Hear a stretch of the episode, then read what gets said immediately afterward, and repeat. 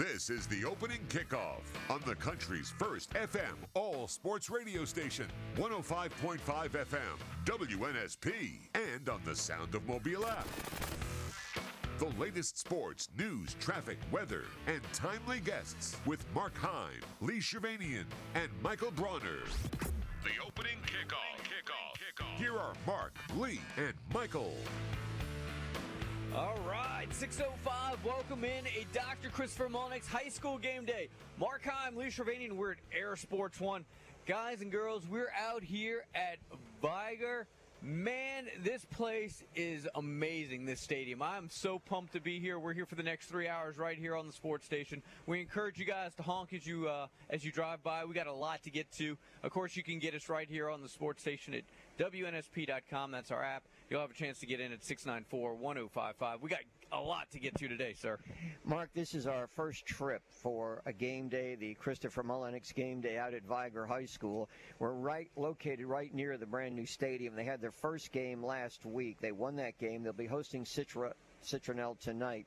And during the course of the next three hours, we'll not only be talked to, as we usually do, some assistant coaches, some players, but we'll delve into the, the great history of Vigor football. Because when you look around the state, Vigor certainly ranks right up there with the championships, with year to year, uh, going back to the 80s when they were number one in the nation, in addition to uh, the guests that we'll be having, including uh, you know Marcus Cook, the head coach, who's in his second year. There's such a Vigor flavor out here. And then in the eight o'clock hour, Robert Brazile. Uh, Pro Football Hall of Famer uh, will join us by phone, and of course you, you go back and he's probably the most famous athlete to come out of Vigor. Anybody who makes the Pro Football Hall of Fame, you certainly have to give him his due there. Although a number of players have come out of Vigor and done pretty well, so it was really kind of neat coming out here yesterday and, and experiencing the Vigor Wolf, the, the green and silver uh, experience, and getting to meet some of the people out here. And you'll hear from some of them this morning. Uh, if you uh, if you watched the NFL last night, it was rough sledding there for some Kansas City receivers. Uh, what a bizarre game! I was highly entertained, by the way. Uh, it did not go as I thought it would, but um, I thought it was a, a, highly entertaining game. But Detroit, man, we talked about with Jim Nagy the, uh, yesterday. Detroit came to play. I thought they were dominant on both sides of the ball, offensive, offensive and defensive line and uh, Kansas City receivers could not catch a cold last night. Well, it just goes to show you how important Travis Kelce is to that offense because when you have Kelce in there, he's your number one receiver, and he's usually catching the football, and it makes the other receivers much better because Kelce draws such coverage. So they not only didn't have, and I'm not saying that would have changed the outcome. Some are saying that today. I, I don't want to take anything away from the Lions' win. It was the first time Kansas City had lost an opener in something like seven straight years. It was the first first time with Brian Branch, the Alabama alum, with the 50 yard interception. First time he'd been intercepted in his career in an opening game. But losing Chris Jones, who's in a holdout and was at the game, their number one pass rusher, and Kelce watching on the sidelines, and guys that you never heard of catching passes, and guys that you never heard of dropping passes, although you've heard of Kadarius Toney, who rough night. He did, and and you know, to, he was coming back from an injury. He hadn't played hardly at all. I'm not making excuses for him because it, indeed it was, and he's getting blasted by media members today for the awful game he had. But uh, I, you know, whether he should have played or not, that's open for debate. Obviously, with what happened, he probably shouldn't have. But then you go to Dan Campbell. Boy, what a neat guy he is, the former Saints uh, coach, going for it on a fourth and three, a fake punt early in the game from your own 17 yard line. Yeah. Are you kidding me? That has drawn the gasp and, and the, the like, wow, who does that? Because if it doesn't work, you're probably going to lose the game with a short field for Kansas City, but it worked and it led to their first touchdown. Well, you know, as, as huge as that play was, and it was absolutely, if Kansas City wins this game, I don't think we're talking about that or the fact that Kansas City won. I think we're talking about the fact that Detroit goes for it on fourth and two. They don't call timeouts. They don't let it get down to the two minute warning. Uh, at that point, they're winning. Um, they have all their timeouts, right? And so they're not rushing, but they snap it with about 15 seconds left. They don't get it, by the way. So if they lose, we're talking about the fact that they didn't milk it all the way down to one second and call timeout. Uh, or that they didn't have a better play to call because on that play, Jared Goff could have gone run left. It was wide open. He could have easily run it. Instead, it was an ill-advised pass that uh, got blocked at the at the line of scrimmage. So they avoid catastrophe there because again, we talk about their defense and their lines of scrimmage because Kansas City was in a very similar situation. They how bad was Kansas City? They went for it on fourth and 25. How and they had all their timeouts. How how confident were they that they could stop Detroit? Lee, they went for it on fourth and 25. They had no shot at converting that. None. And and Mahomes put it in the right spot each time. I mean, they would have gotten the first if their receivers would have caught the ball. So both huge gambles. Uh, neither paid off. But Detroit actually uh, very fortunate to, to, to, get the win there. Even in the loss, though, and it's just a one point loss, but it's still a loss. And Mahomes is really exciting to watch. I mean, he really is. And uh, he was Unfortunately for Kansas City, he's their leading rusher. That should be. uh, they got to pick up the ground game. But again, and, and, you'll hear a lot of this today, and, and you're probably, most of you already know how Travis Kelce, how important he is to that offense. One Does one man make a difference? Perhaps. I do want to say this. Uh, Jared Goff, go back a few years. Remember the trade from the Rams to Detroit for Matthew Stafford? And the, the, the trade was panned uh, by many as being a lopsided deal in favor of the Rams. And yes, Stafford did produce a Super Bowl. Give him credit for that. Uh, since then, his career has been kind of ups and downs because of injuries. But did anybody see this with Jared Goff? He's become a really good quarterback. Yeah, he looked very confident, very poised. And again, there's a there's a there's a different energy, kind of a different feel from that team. Uh, they got after it. They harassed Mahomes most of the night. Mahomes was still Patrick Mahomes now. Uh, I thought he delivered some unbelievable passes. He put it exactly where his receivers needed in most cases, and, and they just did not come through for him. Uh, before we take a break and talk to Tiffany Buchanan, a good friend of ours from Blount Days, and she's already in Air Sports One. Hi, Tiffany. So glad to see, uh, because I don't have the show on Saturday. So this will probably be the first time, Mark, that I'll actually get a chance to watch game day. And when I saw that they're having Joe Namath on, yeah, that piqued my interest. They're also going to do a salute to Eli Gold. That yep. piqued my interest. But I was thinking about years ago, before you were born, and Alabama was playing Texas in the Orange Bowl, and I, I mean, I, I was back east, so I, I didn't really know much about Alabama, but I knew a lot about Namath. And Namath had an injury, but he came in and played in the game. And that was his last game for the Crimson Tide. It was against Texas. I thought it was a great move by game day to bring him in. Yeah, so that was one of the questions I was going to throw out there for you. Assuming that Namath wasn't available, and that's an assumption, who from what what personality with Alabama ties would you have liked to seen be the celebrity guest picker? I know there's been a lot of, you know, last year uh, it was, you already have somebody? Yeah. Who, who? Lee Roy Jordan. Lee Roy Jordan. Because he played in Dallas and he's certainly familiar with Texas. But again, with Namath having played against Texas, he was actually the MVP of the bowl game, but they lost. And again, it came down to a, a drive right at the end of the game on the fourth, uh, I think on a fourth down play. But who would you have thrown in? I would have gone a little more pop culture, a little bit. Uh, I think you would have. I think you would have uh, appreciated like a, a Sela Ward. Oh, you mean I could go outside football? Yeah, of yeah, course. of course. Yeah, she, no problem with that. Um, I see. I would go now, out. Rece Davis would, is already there. He's an yeah, Alabama alum. He's there. Yeah. Uh, um, I would go. That'd be my first one, but I, th- I think you need to go a little bit more uh, mainstream, for lack of a better term, at that point. I'm gonna give it some thought, but I have some ideas. I'm also gonna guess that Namath will pick Alabama to beat Texas. Yeah. All right, for for you younger folks, but not quite young anymore, how about like a Melissa Joan Hart? She's a huge Alabama fan. Um, I'm trying to think of folks that that sport the. Uh, wasn't Bruce Willis rocking an Alabama hat when he was in? Uh, I, I think know. he was a, a, couple years ago.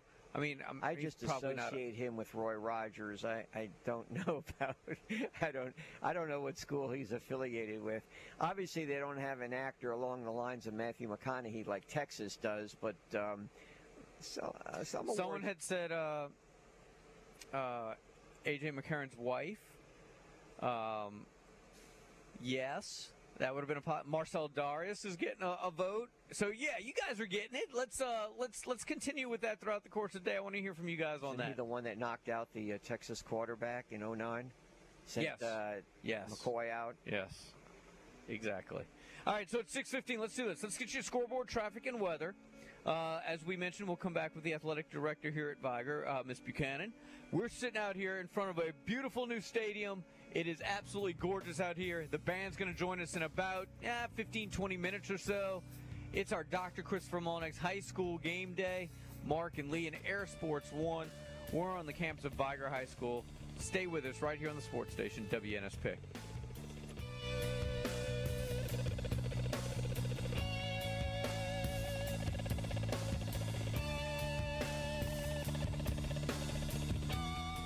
This is George Pata, bench coach of the Houston Astros, and you're listening to WNSP.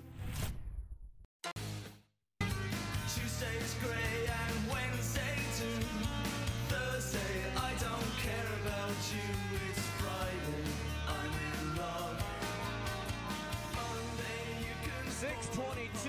Welcome back in here on a Friday edition. It's our Dr. Christopher Monex High School game day. Mark and Lee and Air Sports One on the campus of Vigor High School. I do want to thank some of our sponsors that have been with us the entire way, like Kenneth uh, Morgan, the Allstate agent, also the Orthopedic Group, and how about Green and Phillips Injury Law Firm to go with QB Country, David Morris.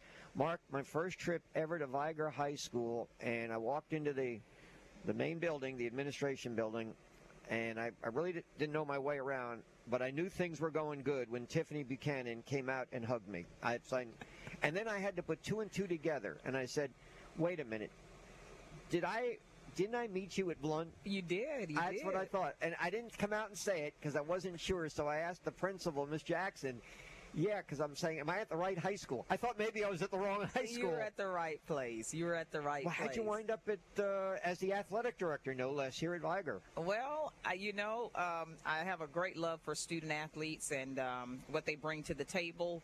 And I think that was recognized by our interim principal and some of our district officials. And they asked me would I, you know, step up to the plate and take the job. And and uh, I was ready and willing. And I'm glad to be a part of the program. you are a Vigor alum now, and and if you ever you go around the school, it seems like what two thirds, three quarters of people who work here went to Vigor. Yeah, uh, a couple of Vigor uh, alums here, and it's always gla- uh, good to have people to come back and really reinvest uh, back into the school and give back because you know um, it's just great to see the growth, great to see um, you know the thing come come full circle. You know. Tiffany, you're the athletic director, and it's a little maybe too early to get deep into this, but tell us about some of the sports in the fall and, and where, where they're starting out. Well, we have volleyball, and they're they're off to a great start this year. They're winning some games. Um, got a full roster of girls that are really excited about playing JV and uh, varsity roster. Football, of course, is great here. Um, there's a great electric, exciting environment um, with the new stadium. The guys are winning, and uh, they have a great group of coaches around them. So, um, you know, things are off to a great start athletically, and it's for a, mar- a make for a great year. Tiffany Buchanan's the athletic director at Vigor. Did you have mixed emotions when Vigor beat Blount the other day? Oh man, that's Oh, a put, trick. putting you Yeah. on the spot like that. Lee be asking tough questions this Where- morning. where- Did you sit like in the uh, the middle? I mean, you didn't I neither sideline. You went to the the. the uh, I went to the end zone. I And did. so- so you- I come on, did. you did, did you? yeah, a great group of guys. were you the only there. one there? I, yeah, right. With some of the district officials, but they're a great group of guys on both teams, and uh, I- you know I really miss those kids. But they're a great group, and they're going to do some great things. And Vigor has a great group of guys, and uh, I'm excited about it, man. Really excited. when you were going to school here in the '90s, did you ever think you'd have your own home football stadium? I did not, you know, and I would drive by sometimes when they were in the uh, phase of building, and I'm thinking, like, you know, how is that going to work? What is it going to look? And when I saw it for the first time, you know, fully constructed in all of its splendor, I was like, this is a beautiful thing. Yeah. Don't take this wrong. Not to you, Tiffany. Don't Yeah. take this wrong, but to the officials out there. But as I look at that stadium and having broadcast many games at Prichard Stadium, Yeah. I'll take this one. Oh yeah, for sure, for certain, we'll take this one. Uh, this is a great thing for the community. You know, when I drove by, uh, we did some signage out for the first home game, and uh, I see, you know, I want just pull out of the parking lot and drive around just to see it, and just to see it all lit up. It just felt right. It felt like a family-friendly environment for a big Friday night game. Citronelle tonight. Citronelle tonight. Citronelle tonight. So anything special? Anything that's uh, be, besides the game? Are they anything planned? Well, you guys are here. Well, that's number That- one. yeah. that's, that's the that's the that's, that's the the big thing, thing. today. That's the highlight of our morning, and we know coaches are uh, preparing and ready, and so we're gonna let Coach Cook kind of give you some of the trimmings for tonight, and Well- uh, we're just excited to welcome Citronelle here in our home stadium. later on in the show. Robert Brazile is going to join us. Oh, that's awesome! Hall of Famer. That's good stuff. And it really is.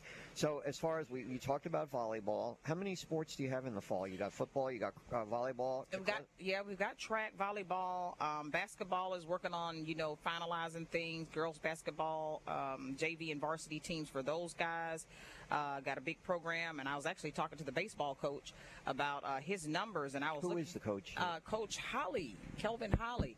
And uh, I was uh, looking at his roster, and I was like, "Man, you really have that many kids that try out for baseball?" And he was like, "Yeah, we really, really do." So vibrant, uh, thriving programs here at uh, Vigor High School, and uh, I'm just excited. I, I just want to kind of um, shout out. I was uh, when I first got here, I noticed all of the football players walk around with all of these lanyards hanging out of their pockets, and I was like, "Guys."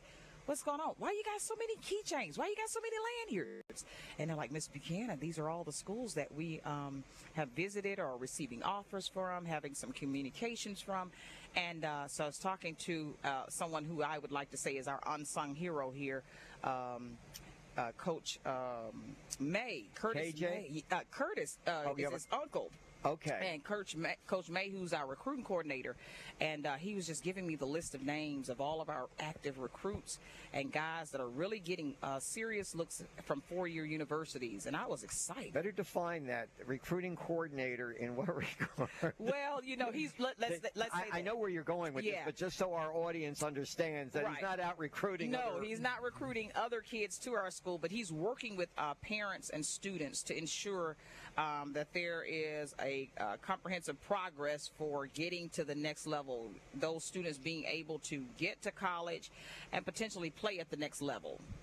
We can't thank you enough, not only for joining us this early in the morning, but having us out here. It's obviously a beautiful stadium. We're really excited Yes. about it. Hey, the uh, the cheerleaders are out here. Take a listen.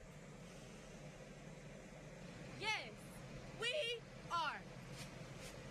Are you proud to be a Wolfpack? Yes, yes, we are. Are, are you, you proud to be a Wolfpack? Yes, yes, we are.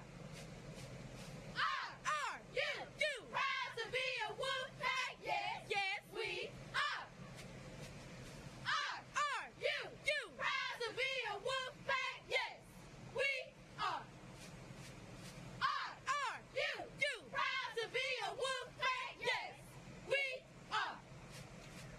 Are you proud to be a Wolfpack? Yes, yes, we are. It's the Dr. Christopher Monex High School game day. We're out here at Vigor High School. When we come back, we're hoping to. Vigor, wolves, Vigor, wolves. When I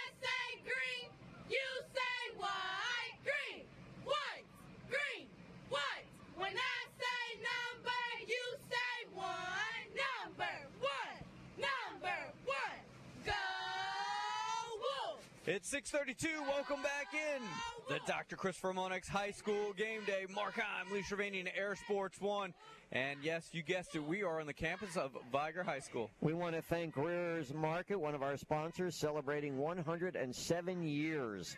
And in fact, I was talking to somebody yesterday, Mark, who uh, spent some time down there at the top of the uh, Greer's Market down at St. Louis, having a good time down there. Rich's Car Wash, appreciate them coming on. LNS Air Conditioning, Ward International Trucks, and your Mobile County Sheriff's Department. How about that? Yeah, how about that? When we say Vigor, we say offensive coordinator, we say KJ May. You know, KJ, we, we move around from school to school, and I remember we talked to you about, wasn't it about two years ago at Blount? It was just last year, actually. Last, why, we, I don't know if we were out there last year, but I remember I interviewed you. Of course, I've interviewed many times. You've gone from Murphy to Minnesota, a couple of stops in the NFL, and up to Canada. You glad to be back in the warm weather? Oh yeah, I am. Um, it's, it seems like I've been stuck in the cold weather um, through my journey, uh, going from you know college to NFL, but it feels good to be. So th- this heat dome is your fault? Is that what it is? Like just trying to make it all even out, average out? uh, nah, we, we can blame it on me. I'll take that. All right, fair enough. You know, when I first came to this area, and uh, Tommy Compton, I don't know if you remember that name, but he's a legend here at Vigor. Tommy Compton ran the Whirly Bird offense, and it was just marvel to see. I never knew who had the ball, but it was, you know, the, this, the whirling dervish. Then I get saddled doing Murphy with you as the quarterback, and I had no clue who had the ball with Ron Lee's offense because all four of you guys were like the Notre Dame backfield, you know, back when when Knute Rockne was coaching, and Right. I don't know what they call that. What kind of an offense are you running now at Vigor? Um, well, right now we're running a, a pro style offense. We use the spread, we use the out formation. We really use um, a lot of a lot of formations just to get defenses out of whack, give them a lot to prepare for. Do you do any of that spinning motion and all that? Does your quarterback spin around? nah, we're not doing that. Um, I, I really I want to put it in because it's just so it's so tough to stop. But um, nah, we're not doing that. How how um how do you fight the temptation to put so much in because you've played on so many different levels of football? How much of it is, man? This is high school. I know they're sponges, but I kind of have to, you know, spoon feed them a little bit. I can't put the whole kitchen sink in there. Right, right, and that, that's a tough thing, you know, as as coaches in general. Um, you have to go with what your guys are comfortable with. You can't go in and try to reinvent the wheel every week. In high school, um, you definitely want to push the issue as far as them learning and their football IQ, but you don't want to oversaturate Yeah. them and try to give them too much at one time. So it is it's a tough thing for me because you know a creative offensive mind. Uh, Coach Cook has a creative offensive mind, and um, you know it's it's a tough thing for us to be able to just kind of limit it of what we try to put in each week. Jarian Graham is a member of your offense. He is verbally committed to South Alabama. So tell the Jag fans out there all about him and what he brings to the table. Oh yeah, Jaguars, you have a great kid coming. Uh, Jarian is a he's an ultimate competitor.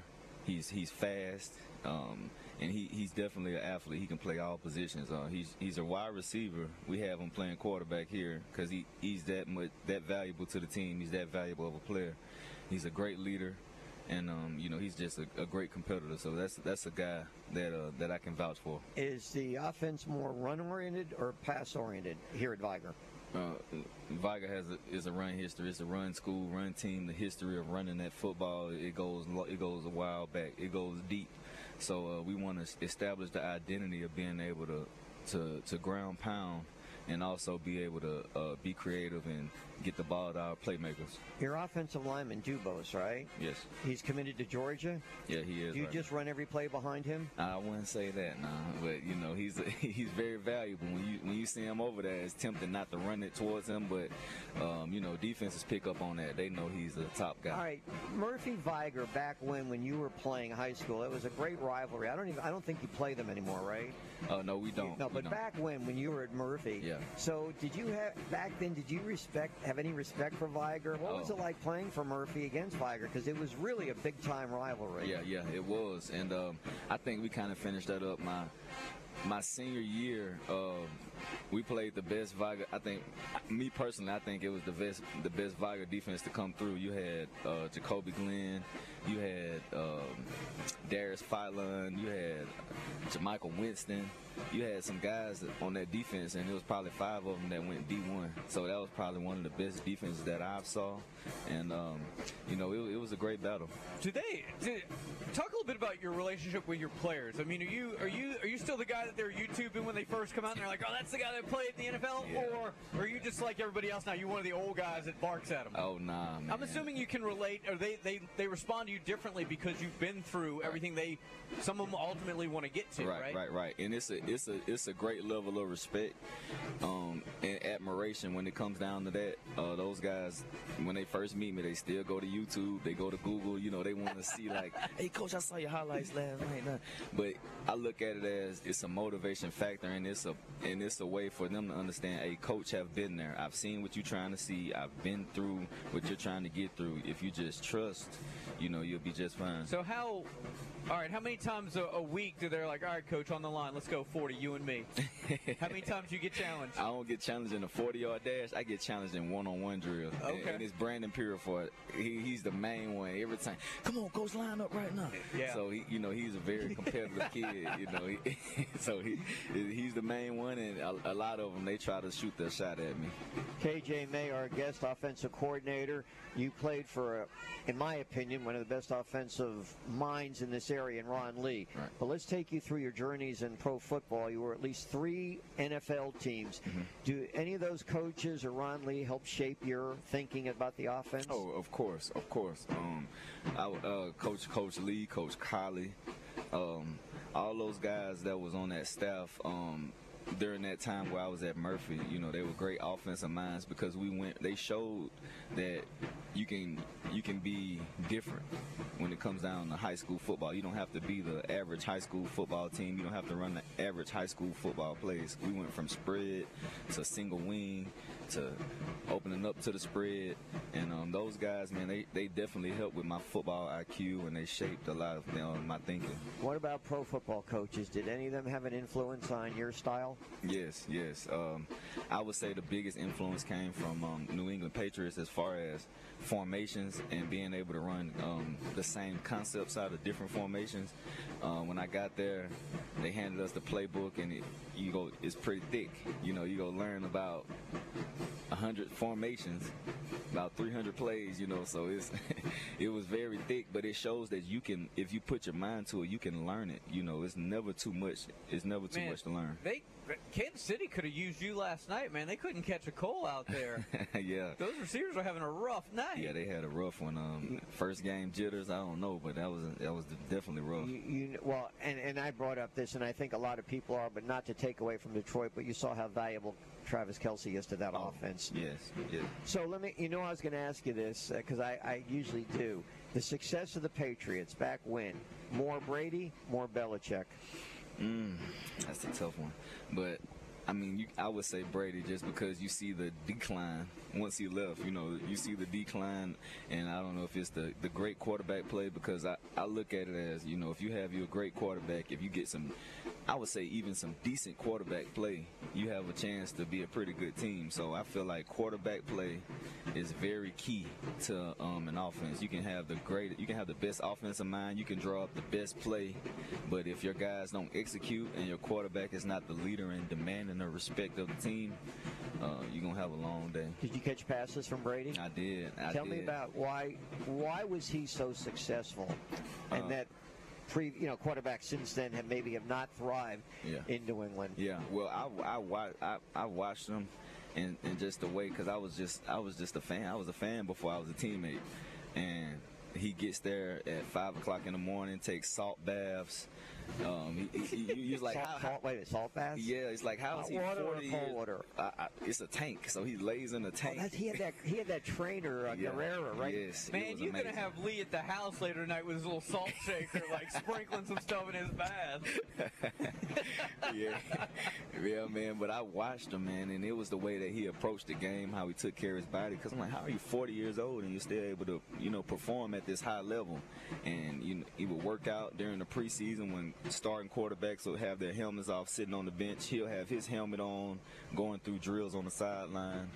Were uh, you there when Belichick, in a sense, or maybe somebody along the lines of Belichick, decided that they didn't want Guerrero in the locker room anymore? That was a very controversial thing up there because Brady and Guerrero were kind of bonded at the hip, but then they told him to take a walk. Yeah, I think that had a I think that had a part to do with their separation. Um, you know, once you because that Guerrero he was very important to his career, and um, he was essential to his to his mindset and the way that he approached it. So um, I think that had something to do with the separation between those two, with between um, Brady and, and the Patriots. Um, but I wasn't around at that time. I was there when it was kind of the relationship was disintegrating between the two, and you can see where they were trying to keep him from around, but um, they they looked at it as uh, a cheat code. That's what other p- people were saying. Oh, he has a personal trainer that walks around in his hip pocket. That's cheating. So, you know, they're trying to see how he's doing it at 40 years old. Well, you know I could go on forever on the NFL with you, but let's Yeah. not get away from Vigor. What's in the definitely. game plan for Citronelle tonight? Uh, well, in the game plan for, for tonight is really to just you know try to have our guys be consistent with what they're doing, and uh, you know spread the round, spread the ball around and get it to the playmakers and let them go play. All right, how much of a how much of a temptation is it? Uh, you know, you're a, you're a guy that likes, or at least in the past has been known. You want the ball in the air a little bit. How how much of it? How much of of your job is kind of tempering that expectation of man, I want to throw it around because I was a receiver. Right. To, to hey man, we got to we got to set a tone here. We got to set a. Right. uh, how, how does that how's that balance out in Well, your head? well, the, well, the balance is you you play into the strengths of your players, and um, you know we don't have a complete just drop back quarterback throw it around guy. We we we play into the strengths, and um, the, I feel like our guys they can do what we ask them to do, and they can do it well. So we have to play into the strengths of your players. Man, thank you so much for coming out with us. Uh, good luck tonight. Uh, it was you. great catching up with you. Yeah, man. Uh, we're going to come back and uh, wrap up our number one next. Take a listen to the Vigor Band. It's the Dr. Christopher Mullenix High School game day. We're right outside their beautiful new stadium on their brand new, uh, beautiful facility, man. You got to honk if you come by because it's. We want to hear from you guys. Stay with us right here on the sports station WNSP.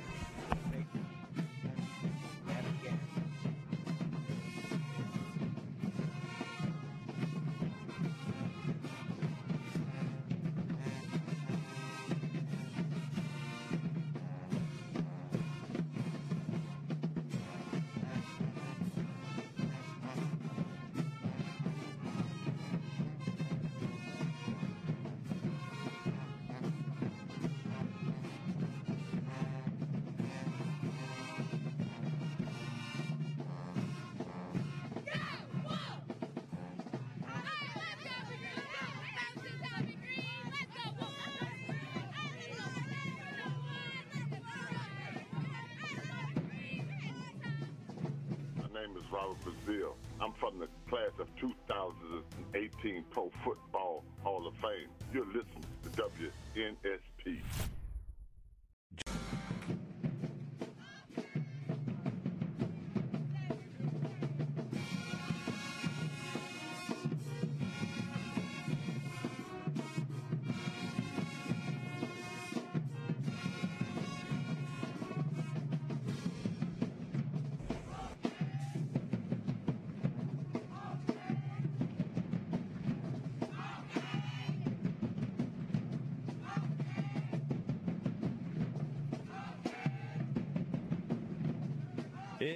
650, wrapping up our number one here. It's our Dr. Christopher Mullenix High School Game Day. We're on the campus of Vigor High School. Uh, thanks to the cheerleaders as well as the band for getting up early with us. We are sitting right outside their beautiful new stadium, Lee. You know, really, it's something to behold, and I, I, you can only imagine. I mean, if you've been associated with Vigor or any of the other schools like Davidson, LeFlore, what it must feel like to have your own stadium, somewhere to call home, so close to the administrative building. I mean, just on campus, it, it's quite a sight. Made my job easier to find the high school yesterday. Figured when I saw the stadium, the high school's got to be adjoining it, and indeed it is. Before we talk to the defense coordinator for Vigor, that would be Montrez Lang. I want to introduce Dr. Christopher Mullenix, my good friend, fellow who I've seen many times. Uh, he is with Mobile Oral and Facial Surgery over 20 years. Did a lot of, did all of my dental implants. What do you mean a lot? He did all of them. Chris, good morning. How are you today? Good morning, guys. I'm doing well. Thank you. Well, you know, and as I talk about all during the week, it's more than dental implants. You handle all kinds of oral uh, surgery, jaw surgery. What is the worst sports injury you've ever had to deal with? You know, probably a baseball injury where a line drive hit a pitcher kind of like right in the middle of the face and just lots of fractures. Facial uh, nose was fractured, the upper jaw was fractured. Of course, some of the teeth were knocked out. Even the uh, orbital bones, uh, the, the bones around the eye sockets were fractured. So it was a pretty impressive injury. Most sports injuries uh, with the face are not as, as, as gruesome as some of the extremity injuries that you see with the knees and the legs, but certainly that was a pretty bad one, and it took uh, several surgeries to get him put back together. Okay, so let's say with all the football games that take place and all the athletic events that take place Friday, if something happens, is there somebody on call during the weekend that can help? Surely, we, our phones are answered 24/7, and and we have doctors available if there, if an emergency arises. They can give us a call. and We'll do our best to get them accommodated. How can uh, our listeners, if they're in need of any kind of dental surgery, get in touch with you, Chris? Sure. The phone number 251-471-3381, and we're on the web at mobileoralsurgery.com. Dr. Mullenix, I can't thank you enough. You got a great staff, professional, very personable. I will be in touch with you next week. We'll be at Spanish Fort next Friday. Thank you so much. Thanks, guys. Have a great weekend. All right, let's bring in the defensive coordinator for the Vigor Wolves, Montrez Lang. Good morning, Montrez. How you doing? Good morning, guys. How y'all doing today? I got to ask you first of all. We're gonna ha- we're gonna have Jake Lang coming in here at seven. Are you related to him? Yes, I am. That is my little brother. Your little brother. Yes, sir. How is that? How much of an age? Now you're kind of young yourself, aren't you? Under thirty? Yes, sir. I'm 26 years old. I tell you what, do me a favor. Swap gears. Swap gears with me yeah, right there. I'll, we, we'll, go- we'll refresh. Uh, we'll Let me let me hit the reset recalibrate there. on, Yeah. on the question. Montrez Lang is the defensive coordinator. So we're going to be talking to Jake Lang at seven. Are you related to him? Yes, I am. That is my little brother. And when you say little brother, you how there's not much of an age because you're pretty young yourself. Yes, sir. I'm only 26 years old. So you coach him. Yes, sir. You coach your own brother. yep, and the other one too. He's a twin. Is that right? Yes, sir. What's that like around the household? Uh, you being the coach and the, your two siblings uh, having to learn from you. I mean, it's it's it's, it's a learning experience all in itself. Uh, I mean, my dad coached them all their life, so I mean, they kind of fell right into the fold with me. Um, it's fun, man. I'm going. I'm I'm enjoying the ride we have, and I'm sure I'm gonna miss them next year. Okay, so like, is there any like on the sidelines? Do they ever get in your face, or like uh, something comes up during the game? Coach, we should be doing this. No, you. This is the way I want it done. Uh, it's more with the linebacker, Jai Lang. You know, he's my captain on the defense, so if something going wrong, I'm blaming him. Is that what it is? How did you get into coaching at such a young age? Uh, coming home, uh, I graduated from Jacksonville State in 2019. You know, uh, I, I will admit I, I was kind of lost. You know, I didn't know what I wanted to do next with my life. Uh, a great guy I know named Marcus Cook kind of introduced something to me. Marcus will be the uh, head coach who will join us at 7:30. Hey, how do you like Jacksonville State on Division One now? Yes, sir. You happy about that? Yes, sir. Stay cocky. All right, tell me about the defense. Oh man, uh, my defense we run a four-two-five. Uh, I got ball players all over the field, man. I was blessed. Um, I know many defensive coordinators probably can attest to that, but I'm blessed with peer, uh, players like Brandon Pierrefoy, uh, my brothers Jake and John Lane, uh, Cornelius Pierce and Tyree Durgent, Buster Malone, you know, guys like that, man. When you got athletes who walk in the door and who're ready to play, you're blessed. Were they better athletes than you were? No, no, no, no, no, no, no. no, no. Did they have offers? Yeah. Oh, I- every single one of those guys. Had You know, I'm going to ask Jake about having his, you know, the brother. You know, I, I, I could see the father son, but I don't. I think it's the first time we've ever had brother versus brother coaching. Yeah, that, that, that's probably something. Uh, no, it's weird like that. Well, as long as you're on good terms. No, we are. We definitely are. What was it like growing up in the household, though, the three of you? Well, there, first of all, there's two of everything that isn't yours. That's Oh, that's the problem. I, I guess I was the test baby. Yeah. I was the test baby. hey, if it weren't for you, there wouldn't be them, Mhm, right? Yeah, yeah, So there yeah. you go. But it was pretty good though, man. I mean, uh, kudos to my mom and dad, Majestic and uh, Gilmore Lane. They raised three fine gentlemen, man. Uh, they make us do it on the field and off the field. There's no uh, the standards being set. So, like, a lot of times when we have a father son, and then we'll ask the father, when you decide it was time to back off and, and not compete against somebody. This is different. You're only like three years, what, uh, five or six years older than your brothers? Mm, no, no, no, no, no, no, no. You're 26, right? I'm 26 and they're 17. Yeah, he, he didn't Oh, know so there'd be look- any math on today's, on Yeah. today's show. So, to the point, do you still compete against them in anything? Oh yeah, we can still shoot basketball. I'll line it up if I stretch good. I don't know. You know, I still got a little bit left in me. So as far as putting that defense together, and you already mentioned the talent that you have here at Vigor. So when you you know formulate, do you talk to Coach Cook and tell him these are the players I want? Because what if he wants them on offense? Oh, uh, it's a enough to go mutual agreement. It's a mutual Do you play agreement. player? Do you have players that go both ways, offense, defense? Yes, yes, yes. Uh, Buster Malone goes both ways. Uh, my brother Jake, he plays DN and uh, linebacker. Mm. Uh, Xavier Jackson, he plays D tackle and O line. So you know, we got a mutual agreement. Uh, uh, it's pretty much fine with me, man, as long as we win. You're going to give up. Uh, the- so far, you've gotten off to a great start defensively too, right? Mm-hmm. I mean, you, it's been almost tough to get touchdowns against you. Yeah, it's been pretty tough. I mean, I, I coach a stingy defense, man. I want I, I want my defense to feed off my energy. I want them to play like how I would play out there. So I let them go out there and just do their thing. All right, here we go. So, Coach, we appreciate you joining us. We wish you the best of luck. It's been a lot of fun being out here, and we're just getting started. So, we're going to take a break, take a listen to the Vigor cheerleaders and, and band as we go out, and uh, we come back with hour number two, which includes some players. Vigor coach Marcus Cook. Hour number three is Robert Brazile. We got a lot going on here. It's a Friday edition. Stay with us right here on the sports station, WNSP and WNSP.com.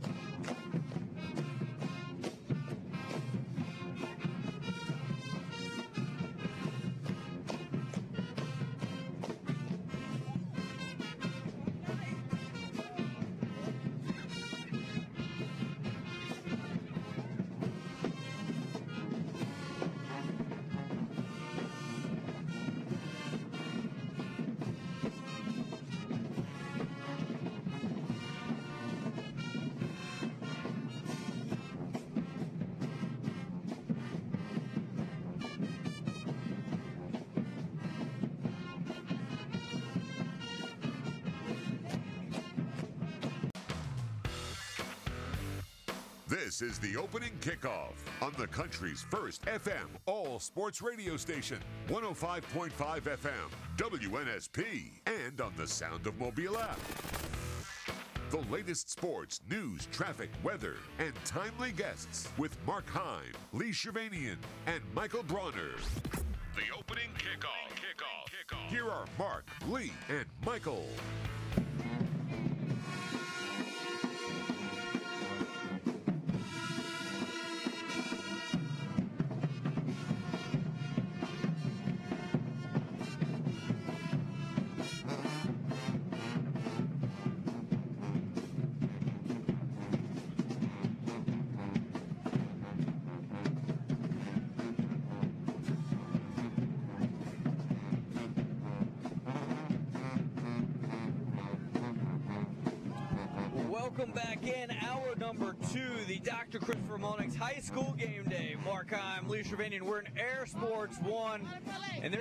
Here at Viger High School. Want to thank all the fine folks for having us out here. It's Sports Radio 105.5 FM, WNSP, and WNSP.com. Some of the headlines that uh, we've been talking about: the Detroit Lions upset Kansas City 21-20, ruined the Super Bowl celebration. High school uh, football last night, overtime win for his Bayside Academy over St. Michael's. Uh, Matt Olson of the Braves ties Hank Aaron, Eddie Mathews for second single season home run total with his 47th. The Braves record is 51, and the Braves win over St. Louis.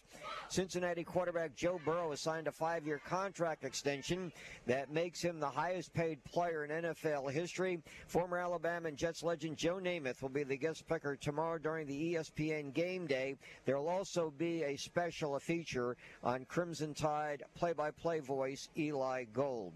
Let's talk to some of the Vigor Wolves. Well, we couldn't get Jacquez Hunter from Colorado, but we got kind of a, a similar athlete in Jarian Graham, the uh, quarterback uh, with the Vigor Wolves. Uh, good morning. Good morning. How you doing? Good. Do you uh, you play the whole game? Yes, sir. You don't come out for any plays? I come out sometimes. All right. So what what positions? Um, receiver, quarterback, um, safety, and cor- um, cornerback. So when you, uh, well, if things all play out, you've committed to South Alabama. What is your future position? Receiver. Very good. So, as far as the quarterback goes, now do you actually play? Obviously, if you're quarterbacking, you don't throw the ball to yourself Yes, in sir. the game, but I mean, you actually play Or receiver for the Vigor Wolves. Sir, can you repeat that? Yeah, so you're actually quarterbacking the Vigor Wolves, but do you actually go in uh, or, or change positions and become a wide receiver during the game? Yes, sir. So who takes over quarterback? Kevin Brisker, number 13. So how do you like playing a variety of positions like this? Feels great. Um, I get to be able to play around the whole field, see how everything moves around. But All right. do you get a do you get a different perspective maybe as a guy that plays receiver as a quarterback? There, you know, you get that one, you get that perspective from watching those guys run the routes. But do you have a better understanding, or do you feel like you have a better feel uh, or camaraderie with your receivers because you play that position too? So like you get it from both sides. Yes, sir. Um, I feel like it helps the it helps me as receiver Yeah. because I know where the quarterback wants to throw the ball, where, where he want to throw it at. So it help. It kind of helps me So are they always open? I mean, I know receivers always say they're always open. Are they always open? sometimes. Joining uh, Jerry in, in Air Sports One is senior uh, line or defensive player. He also plays fullback too, defensive lineman Jake Lang. Jake, I got to ask you first of all, does the defensive coordinator know what he's doing? Yes, yes, sir. That's my brother. I love him to death. Okay, and you're a twin. I'm gonna let Mark throw you the twin questions. Oh, oh, we're just going to talk twins? Why not? Well, I mean, I can relate for sure. Uh, obviously, growing up, you've got you've got a best friend sitting right there, right? So it's either one or the, one or the other. Either you guys are really close and great friends, or you guys are constantly at each other's necks. Which one was it? See, we off the field we close, but when we on the field we competing against each other every day. We're trying Yeah. to make make each other best the best version of e- ourselves. All right. So when you were growing up, I'm assuming you all had the same thing, just different colors to differentiate whose was what. But they well. For our parents to tell us apart, we had to wear different stuff. The coaches uh, uh, getting obviously your brother tells you apart, but to the other coaches, can they tell you apart? Yes, sir. I grew up around Marcus Cook, the head coach, and my brother. But the, some of the new upcoming coaches we got this year, they be having a little problem. How about how about this? How about on dates? Do you ever switch? we tried before. How'd that work out? How'd that go? Uh, it went all right. It, uh, nah, it didn't. work. All right. So how many times? Notice I didn't ask you if you've done it. I'm asking how many times did y'all switch classes? How many times have you confused teachers? well, since we got the vi- Hypothetically, of course. Hypothetically, just asking for a friend. since we got the Vigor, we take under classes together, so we don't we in both same classes together. But in middle school, Yeah. we tried, but our teacher he she knew us apart. So Oh, that's unfortunate. Guys, I'm going to ask both of you to talk about having a brand new stadium. Jarian you go first. It feels great. Um, my freshman year, well, since I was You young, guys were playing all over the place. You were like gypsies. yes, yes, we were. But ever since I was growing up, I've been coming to Vigor, um, seeing the older guys play at um, Prichard Stadium. And my freshman year, I only played one game in it, so that kind of hurt my heart a little bit. But um, later on, we got the new stadium. It kind of helped because my my sophomore year, we had to play all over the place. We never had we didn't have a home game that season at all, but managed to win the state championship. Yeah, you were on that state title team, huh? That went all the way. I know. Yes, sir. I was a captain there. Really? Yes, sir. I was a cap- I was a captain my second game as a freshman, and my sophomore year I was a captain the whole year. What does being captain mean? What do you do as a captain? What, how, what kind of responsibility is that? It's being a leader. I mean, people think the captain just goes out for the toss, uh, coin toss. No, at Vigor it's something different. Well, how different? Is they see how you how how good are you a leader. Are you when you say leader? Are you in other uh, leadership organizations here at Vigor? Do you have time for anything like that? Uh, not really, because it's football all day. All right, uh, Jake, the new stadium. What does it mean to you? You've grown up around Vigor forever. What's So going to Prichard Stadium, watching my brother play there when I was little, I always wanted to play at Prichard Stadium. I got here my freshman year, played one game, and it it, it broke my heart because we had to travel to go to Ladd every every game for a home game. But since we got our new stadium, the spirit been up at Vigor, and the atmosphere just been evolving Yeah. around us, and it just feels good. It's very good. There's a there's like an intimacy and a camaraderie. It's not it's it's it's not just the team. It's it's the community, right? It's it's really it's a beautiful stadium, Yes, it and is. it's just I, I, we joke with coach because he's been on with us, you know, leading up to this day about it's got to be like I think we compared it to like Christmas. It's like putting the Christmas presents underneath the tree like four months before Christmas, and you just keep walking by it, waiting for a shot to go out there and play on it. Man, I know y'all been chomping at the bit, so it's uh it's really an exciting time here. Yes, sir. Jarian? Uh, as far as game plan tonight, wh- what are we looking at? Uh, Careful. Careful. Don't want to give away too many secrets. Um, You'd rather run or throw? both.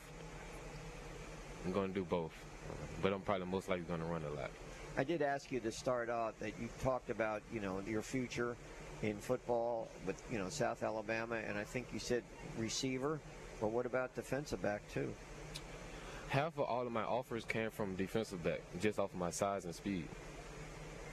Jake, do you, what are you going to do after your senior year? Well, my recruiting process is still open, hoping to pick up a, a big time scholarship. I have one offer on the table from Birmingham Southern, but if I don't, I attend a, attend a, a university and get a degree. Do you want to be still with your brother, the twin? I would like to go to college without him, but I feel like with both of us on the field, we're unstoppable, and and whatever college comes to get us, they're gonna love So, us. how does a uh, guy that plays defense play fullback? Because fullback's one of those. I'm assuming, Coach. We'll get to this a little later. I'm assuming with kids today, you have to explain what a fullback is, because no one, no one hardly plays with a fullback. How, how'd you get? How'd you get that double duty?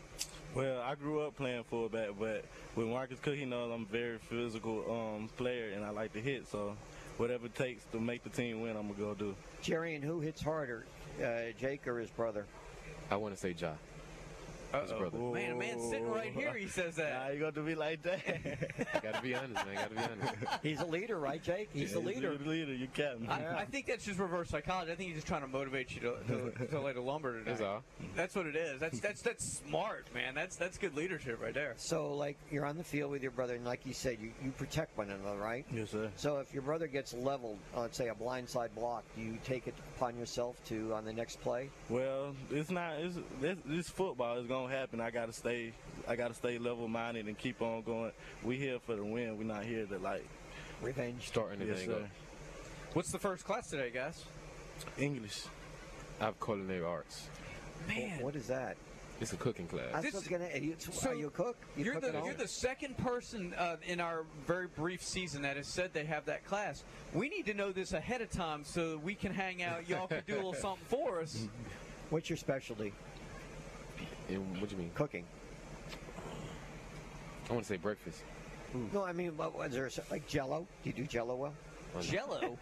I ain't never cooked no Jello. I'm teasing. what, no, seriously. What what what can you cook up for breakfast? Man playing quarterback, Wanna say- receiver, and cooking up Jello at halftime for the team. I want to say eggs, grits, and bacon. Some of the usual stuff that Have you ever had any of his stuff yet? No, sir. No, sir. Do you want to? No, sir. No, sir. Dang. oh well, you see, you started it. hey guys, we really do appreciate you guys coming aboard. Uh, it's an exciting time here at Vigor. We wish you guys the best of luck, uh, not only tonight but throughout the course of the season. And Yes, sir. we'll be looking for those uh, eggs and uh, and grits. About what time's class start?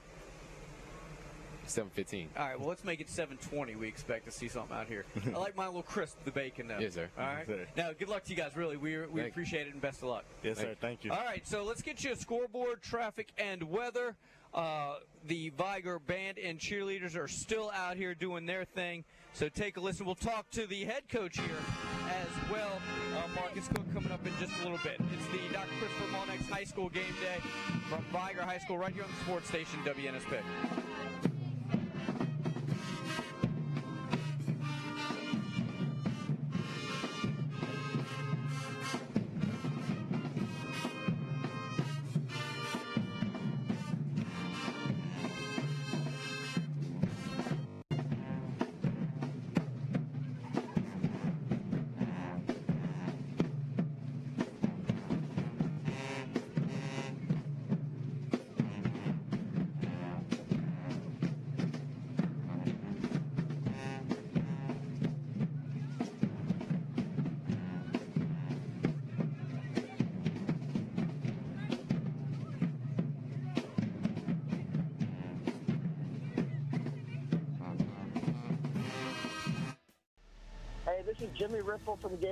And you're listening to WNSP on 1055.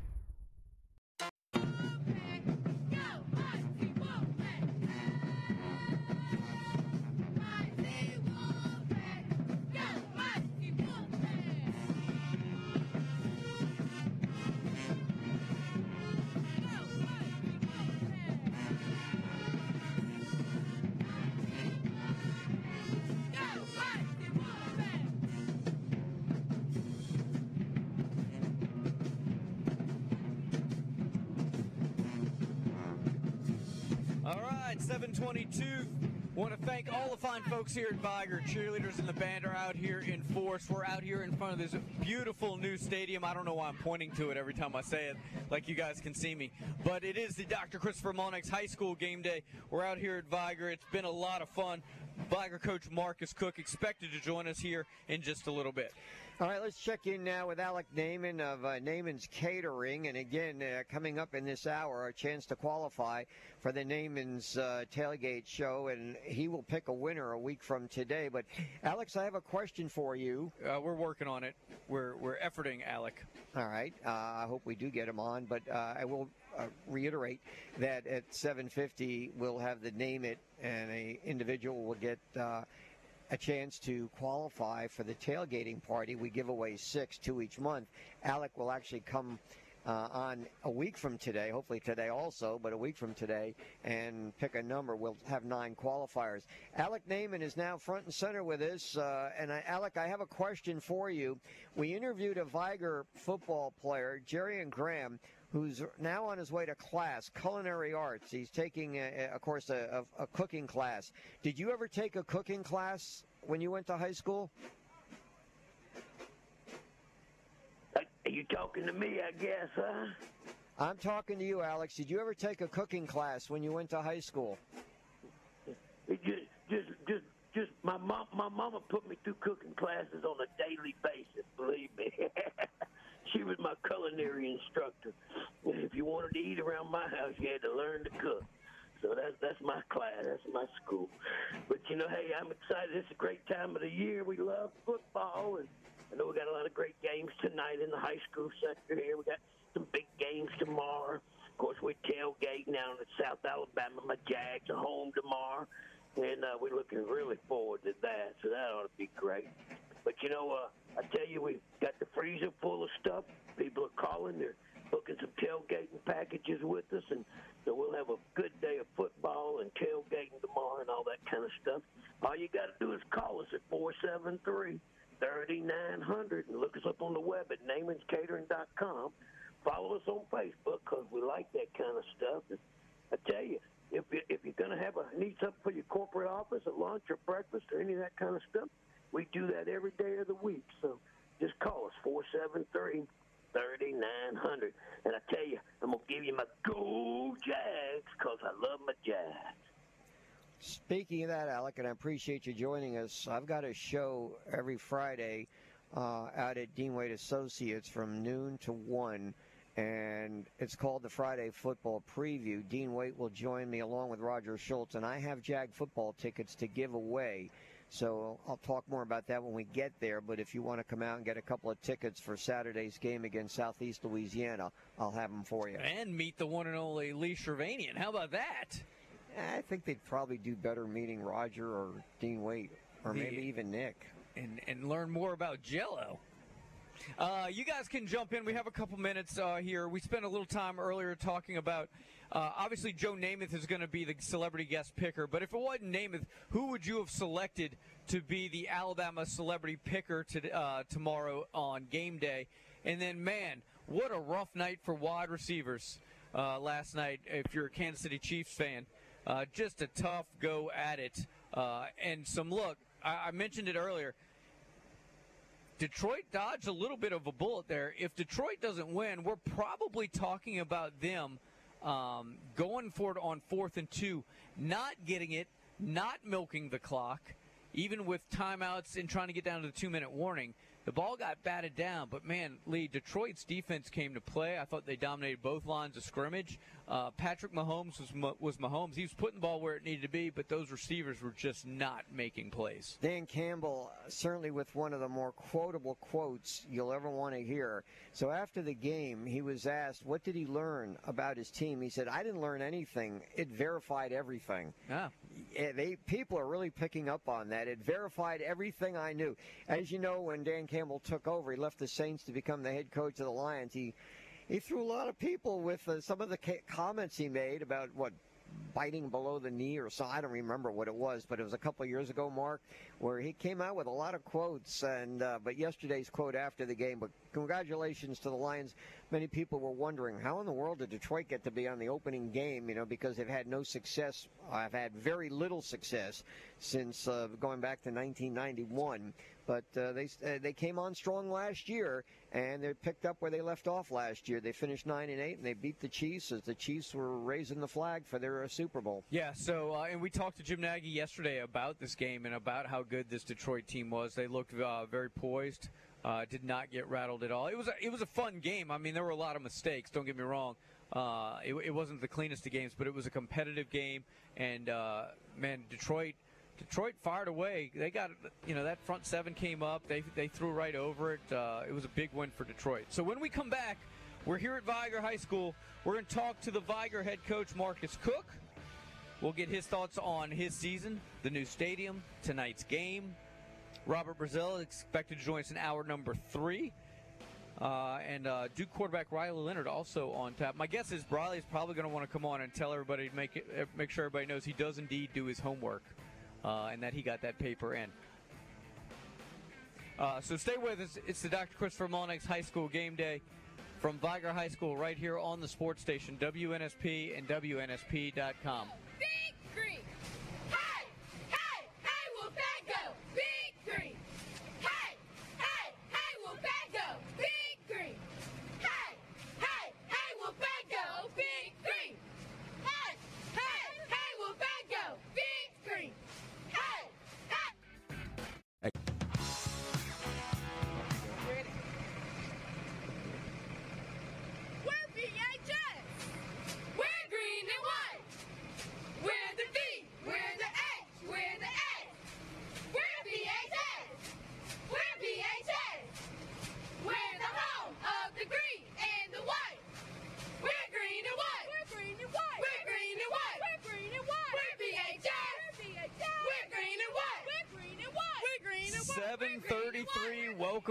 in. The cheerleaders just said, you know, we're just going to hang as long as y'all have us here at, at Vigor High School. It might be, like we were talking about, we don't have any records to prove it, but they might be out here as long as anybody ever has for our Dr. Christopher Mullenix High School game day. Mark, I think they're the longest because they came here about 6:15, started with us right around 6:30, over an hour. I can't remember. I know we've had some bands, cheerleaders. Now the band wasn't here the whole time, but the cheerleaders have, and as was pointed out to me, maybe because this is our first time out, it's been so long that they, they want to make sure that uh, we know that they're around, and we certainly do. But I got to, uh, first of all, I want to uh, acknowledge some of our sponsors like Allstate Agent, uh, Kenneth Morgan, uh, the Green and Phillips Injury Law Firm, the Orthopedic Group, QB Country, thanks to David Morris, who was on with us this week, also the Mobile County Sheriff's Department, head coach Marcus Cook uh, joining us, and we talk about records and everything. But first of all, the cheerleaders with the green and white. See, and having done a lot of Vigor football games in the past, I always referred to Vigor as the green and silver. Is that no longer? Um, that's no longer. I was wearing silver when I was in school. The helmets were silver, but Yeah. um, we're green and white. Green you know, no we longer sprinkled a little black in there now, but uh, the main school colors are green and white. Kelly green and be exact. couple of things for the record. How many state championships does Vigor have in football? Four and three state runner-ups. Were you ever involved in any of them? I've been involved in three of them. One state championship, one state runner-up as a player, one state runner-up as a coach. All right. The other, are you the youngest head coach in the state of Alabama? Uh, I don't know for sure. I know last year I think I was. And you are now what, 28? 28, 29 in December. You still learning? I'm always learning. If you're not learning, you're not getting better. At what point through your playing career did you feel that you wanted to be a head coach? Did this just fall into your lap, or how did this all come about that you got such an early start? Oh, you know, as a player, you're always trying to strive to make it to the NFL. Uh, but as a as a young man, I always said I had to be around football. So if I didn't make it playing football, I knew I was going to coach football. I had made a goal that I was going to be the head coach by the time I was 30 years old somewhere. It just so happened to wind up being my alma mater, which is such a blessing. So obviously, state championships, it's always the goal, right? It's always the dream, and it's such a special uh, part of a school's tradition and heritage. But this is, um, again, I'm pointing to the stadium for all those with radio vision.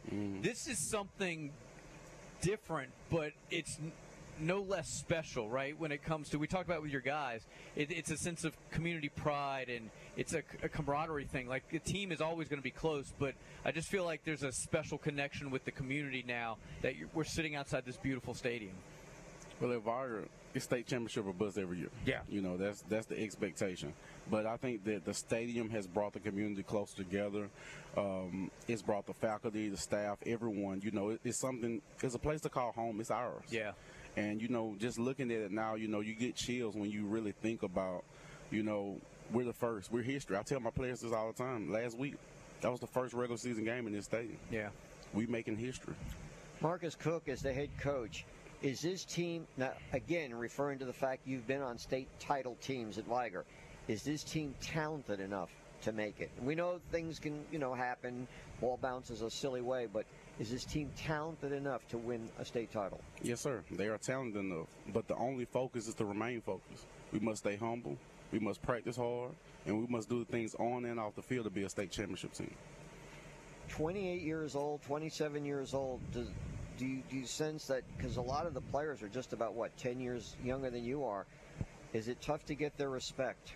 That's not hard at all. That's not hard at all. I mean, that's the easiest part of the job, getting their respect. Um, I always tell them I'd rather see a sermon than hear one any day. So I lead by example. You know, to be a leader, you got to show leadership qualities, and I think I've proved to my team that. You know, I think that's what kind of got me the job. You know, the players vouched for me to get this job.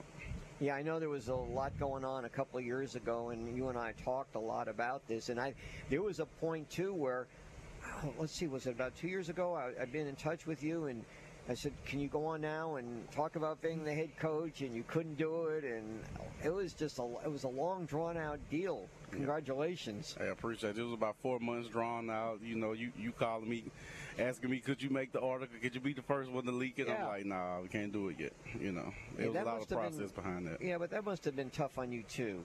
You know, thinking, It wasn't tough on not me. I knowing mean, though, not knowing. Nah, I mean, I come in every day and work.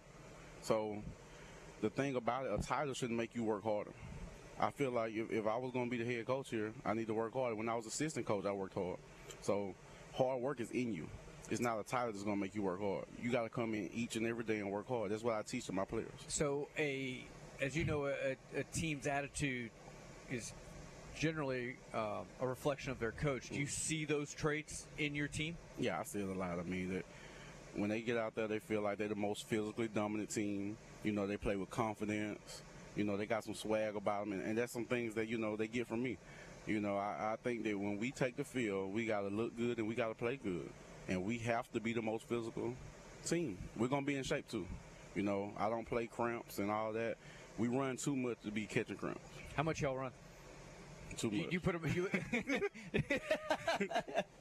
yeah, but but it's a it's a it's it's got to be a mixture of you know distance, right, for endurance, but you also got to get that speed work in Yeah, too. uh, Coach Lang, uh, defensive coordinator, he's also the strength and conditioning coach. So Yeah. He mixes it up in there. But um, we do a lot of things. We do a community run, so we'll run around this whole block. Yeah. You know, coaches get out there and You run. say with we? I was gonna say you you out there too? Yeah, coaches, we get out there and run with them. Guys, is he in the front of the pack or the back of the pack? Middle, middle. That's a that's a good non-answer. Marcus Cook is the head coach for the Vigor Wolves. He's joining us in Air Sports One. He'll be with us through uh, eight o'clock this morning. So tell me the about this team as far as we talked about the fact that they have the talent to go all the way, but what makes this team so special? They've been a part of. Most of these seniors have been a part of a state championship team already. Back two years ago, right? Two years ago, um, down year last year, but they they've seen the ups and they've seen the down. You know, they were part of the COVID year, so some of them. So you know that I think they're ready. You know, they've got the reps and they have a different mindset. I think also being history, the stadium, you know, it's just. I think it's our time. So the student body, I was told, is right right a little over 500. Correct? How many do you have out on the football team? About 72. And that and that's normal. That's no, that's a little, a little above average. A little Okay. above average. Do you have how are teams doing? Let's say uh, the JV, and and you do have freshmen in JV also. No. I do not have freshmen. I have varsity and junior varsity. So we do junior varsity. Our first junior varsity game will be Monday here. So it's a teacher work day, but we're still gonna play a JV game out here at 6 p.m. So they get to play on the new. Yeah, they get to play in How the new about stadium. Uh, we had a middle Man, school game here they yesterday. spoiled, man. These varsity guys had to wait years. These, these JV guys get it just handed to them, coach. Yeah, we had a middle school game, Mobile County Training That's School awesome. in uh, Chester, and they played out here yesterday at four. That's all. That's. I mean, you can't ask for. I mean, kids must have been over the moon. Now we should point out it is artificial turf, so it's not like you're digging up the grass, right? Yeah, we have to get it uh, brushed about once a week. About once a week. We'll probably get it brushed today, get it ready for the game tonight. We talked about the Lions winning, and the coach was asked, uh, "What did he learn about the team?" And he said, "I didn't learn anything. I this just uh, basically is what I already knew, and it verified it." What about the first two games for Vigor? I think in the first game, you know, we we just came out and we were physically dominant. I think last week we learned a little bit more about ourselves because we had to fight through some adversity. Such as? Uh, we were down, you know, in the fourth quarter, and we got stopped on fourth down twice. You know, that, that normally doesn't happen to us. So we didn't stop fighting. The kids, you know, um, made some big plays. So that was against BC Rain. And You said you went for it on fourth down with like what, fourth and inches, fourth and one or something. Went for it on fourth and two. Um, then also we got stopped on the one yard line. Really? Yeah. How did that happen with the big lineman you have? Where was Mike Dubose on this one? He was over I was like, happened there. to run behind him. He's a Georgia commit. How many uh, players have committed already off this year's team? Um, Michael Dubose committed to Georgia. You have uh, Brandon Pierre for oh my, he, he's having a stellar season right now. Uh, he's arguably the best defensive player in the state. He's committed to Mississippi Valley. Uh, you have Jaron, he's committed to uh, South Alabama. Ja'Cory Barnes, he's committed to Jackson State. Uh, Jake and John Lane, they have offers from um, Birmingham Southern and LaGrange. Kevin Malone offers to Troy, Alabama State, UAB, FAMU. Dylan Jackson offered to FAMU. Garrett Holcomb offered from Alabama State. So the, the Dude, list I don't, I don't know what's on. more impressive, that list or the fact that you can reel them off like that. That's, that's You gotta know your kid. yeah, man. That's, that's good Marcus, stuff. at the, your first home game was last week. Do, did you have college recruiters out here? No, you know they're in season right now, so you know uh, they're getting ready for. it. We'll we'll have them in and sprinkling in and out. Um, most likely, your big games be with, with your kids that have opposing team has a lot of offers, and that's when you have maybe five or six coaches on the sideline. The Kirk- spring was busy though. Has Spring Kirby was- Smart been down here? To- He's, talk- he's sent some people. He's been he's sent some people. Oh, he hasn't been personally down. No, he hasn't personally been. Hey, before we uh, we have to go to a break here in a minute, but I'm curious. Uh, give us a preview of tonight. What can people expect when uh, when you guys take the field? Uh, expect us to come out and play physical football and play with a lot of speed. We want to use our speed tonight. All right. Uh, you gonna hang with us for another segment? Oh, you know I got you. All right, all right. So let's do this. Let's take a break. We'll come back. Uh, we'll take a look at some of the SEC games. We'll uh, we'll put coach's knowledge to the test here, maybe a little bit. Uh, it's our Dr. Christopher Mullenix High School game day. We're on the campus of Vigor High School. Honk if you drive by Air Sports One, hanging out right by this uh, beautiful, uh, beautiful stadium. Uh, coming up in hour number three, Robert Brazile will join us. We'll do our Midnight Golf Reports. And uh, Riley Leonard scheduled to join us as well by phone. It's the uh, sports station, WNSP and WNSP.com. It's Friday. We're getting after it.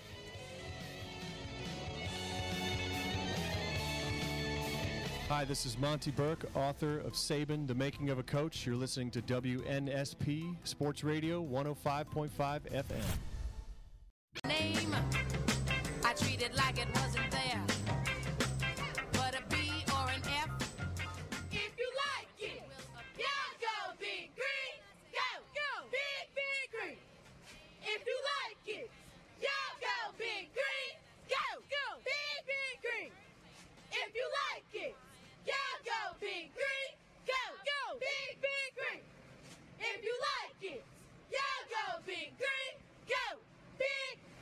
All right, welcome back in. 748, wrapping up hour number two here of our Dr. Christopher Mullenix High School game day. And as you can tell, man, the Vigor cheerleaders, They are a determined group, aren't they? They are. They earned their keep They today. are. They, are getting broke after all kinds here. of records yeah. here. Yep. It's it's uh, it's It's uh, either they like us or they don't want to go to class. uh, I'm. Can it be both? It could be both. Let's just say it's both. Let's just say it's both. All right, we got a lot packed into this. Uh, if if if I'm on the right rail track, we got name it first, Mark. Yes. All right. So here, here's your shot, guys. Uh, Michael's going to play an audio clip. It's called "Naming It." Get it? Because if you are the first person to acknowledge, get Bronner on the phone 694-1055 and tell us what you hear in this clip. Person, place, or thing. You will be the latest to qualify for the Alec Naman tailgating party of, of 20 or 18. Me and Lee. All you have to do is acknowledge this clip. Get to Bronner first. Let it rip, Michael.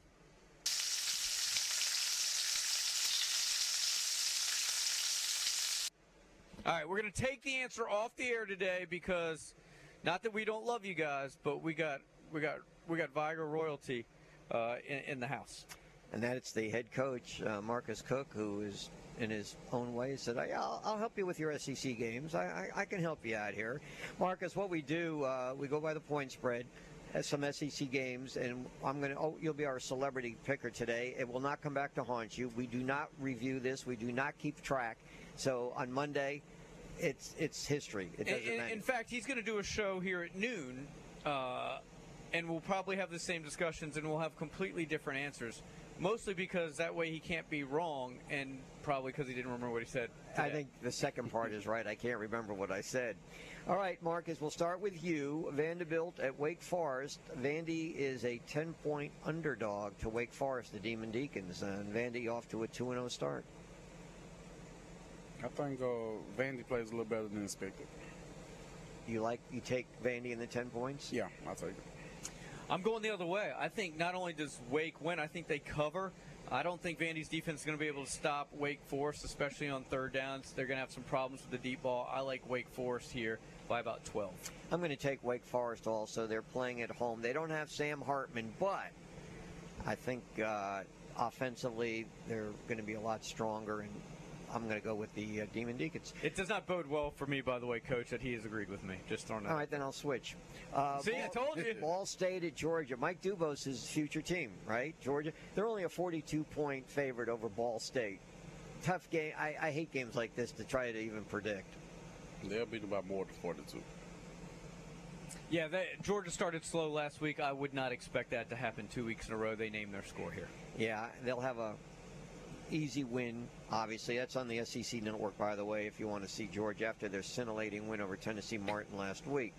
All right, I'm not getting into the games against FCS teams, so I'll go down. Ooh, this is a good one. Ole Miss at Tulane, and Tulane's a seven-point underdog. So Ole Miss favored by seven. Marcus. Ole Miss by 14. All right. All right. I think Ole Miss wins, but I think this is a, a fight to the very end. I think this is going to be a track meet. I think both offenses are going to roll up a ton of yards and a ton of points. Uh, but I do think Ole Miss will be able to run the ball a lot better this week than they did last week. And look, Tulane. Tulane got a number of turnovers against South. I don't think that's going to be the case this week. I like Ole Miss in a close one, but uh, the Rebels win it. This is a 2:30 game on E ESPN2. I'm going with Ole Miss. Got to figure the SEC's got a rebound from last week's disastrous week. All right, Texas A&M, another key game. The Aggies on the road against Miami, and the Aggies are a three and a half point favorite. What do you think, Marcus? I think they'll win by more than three and a half points. I think they win by a touchdown.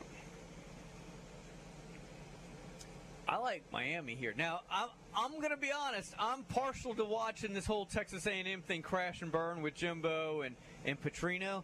But I think I think A&M's, A&M's offense is going to look sharp. They'll be efficient. But I think Miami's going to get enough stops.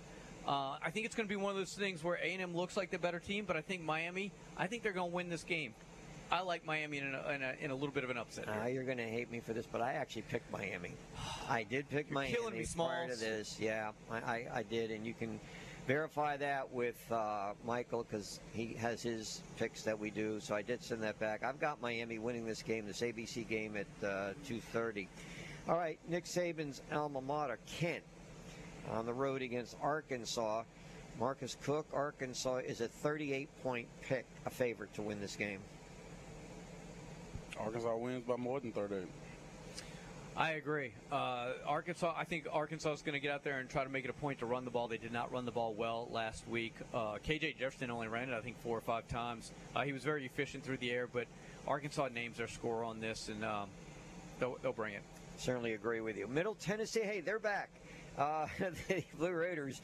This time they're at Missouri. Missouri's a 21 point pick. Marcus, how do you see this one go? Missouri by 28. All right. What's the point spread? 21. Mm, I'm doing the math in my head. Uh, I think Missouri wins comfortably, but I don't think they cover this one. I think uh, Middle Tennessee will do just enough to keep this interesting. Um, Missouri's certainly the better team, but this will not be a blowout. I like Missouri, but not to cover. Yeah, and I'm going to go with Middle Tennessee and take the points. All right. Arizona at Mississippi State. Mississippi State is uh, nine and a half point favorite. I think Mississippi State by 17. This man just very, He- very, very specific. I Yeah, like he doesn't, uh, hesitate I- at all. I actually, I think Mississippi State covers this. I think it's two great offenses, two veteran quarterbacks, uh, but I think the Mississippi State defense will be the difference. I think they'll, I think they'll be able to, to get apply some pressure. I'm not sure Arizona will be able to do the same. So I like Mississippi State to cover. I got the uh, Mississippi State winning also. Do you call plays, by the way, Marcus? Yes, sir. You're pretty emphatic. Yeah. You don't hesitate, do you? No, it's like it's okay. Uh, let's go to Auburn at California.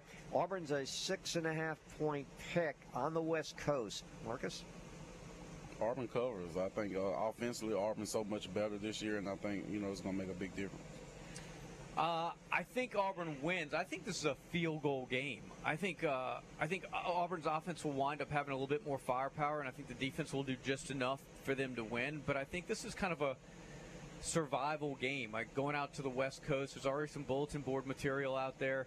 Uh, I think Cal's going to bring a lot, but I think I think Auburn squeaks out a win here. Not sure about Auburn in this game. Uh, there's just too many uncertainties. California had a really huge win last week. They're at home.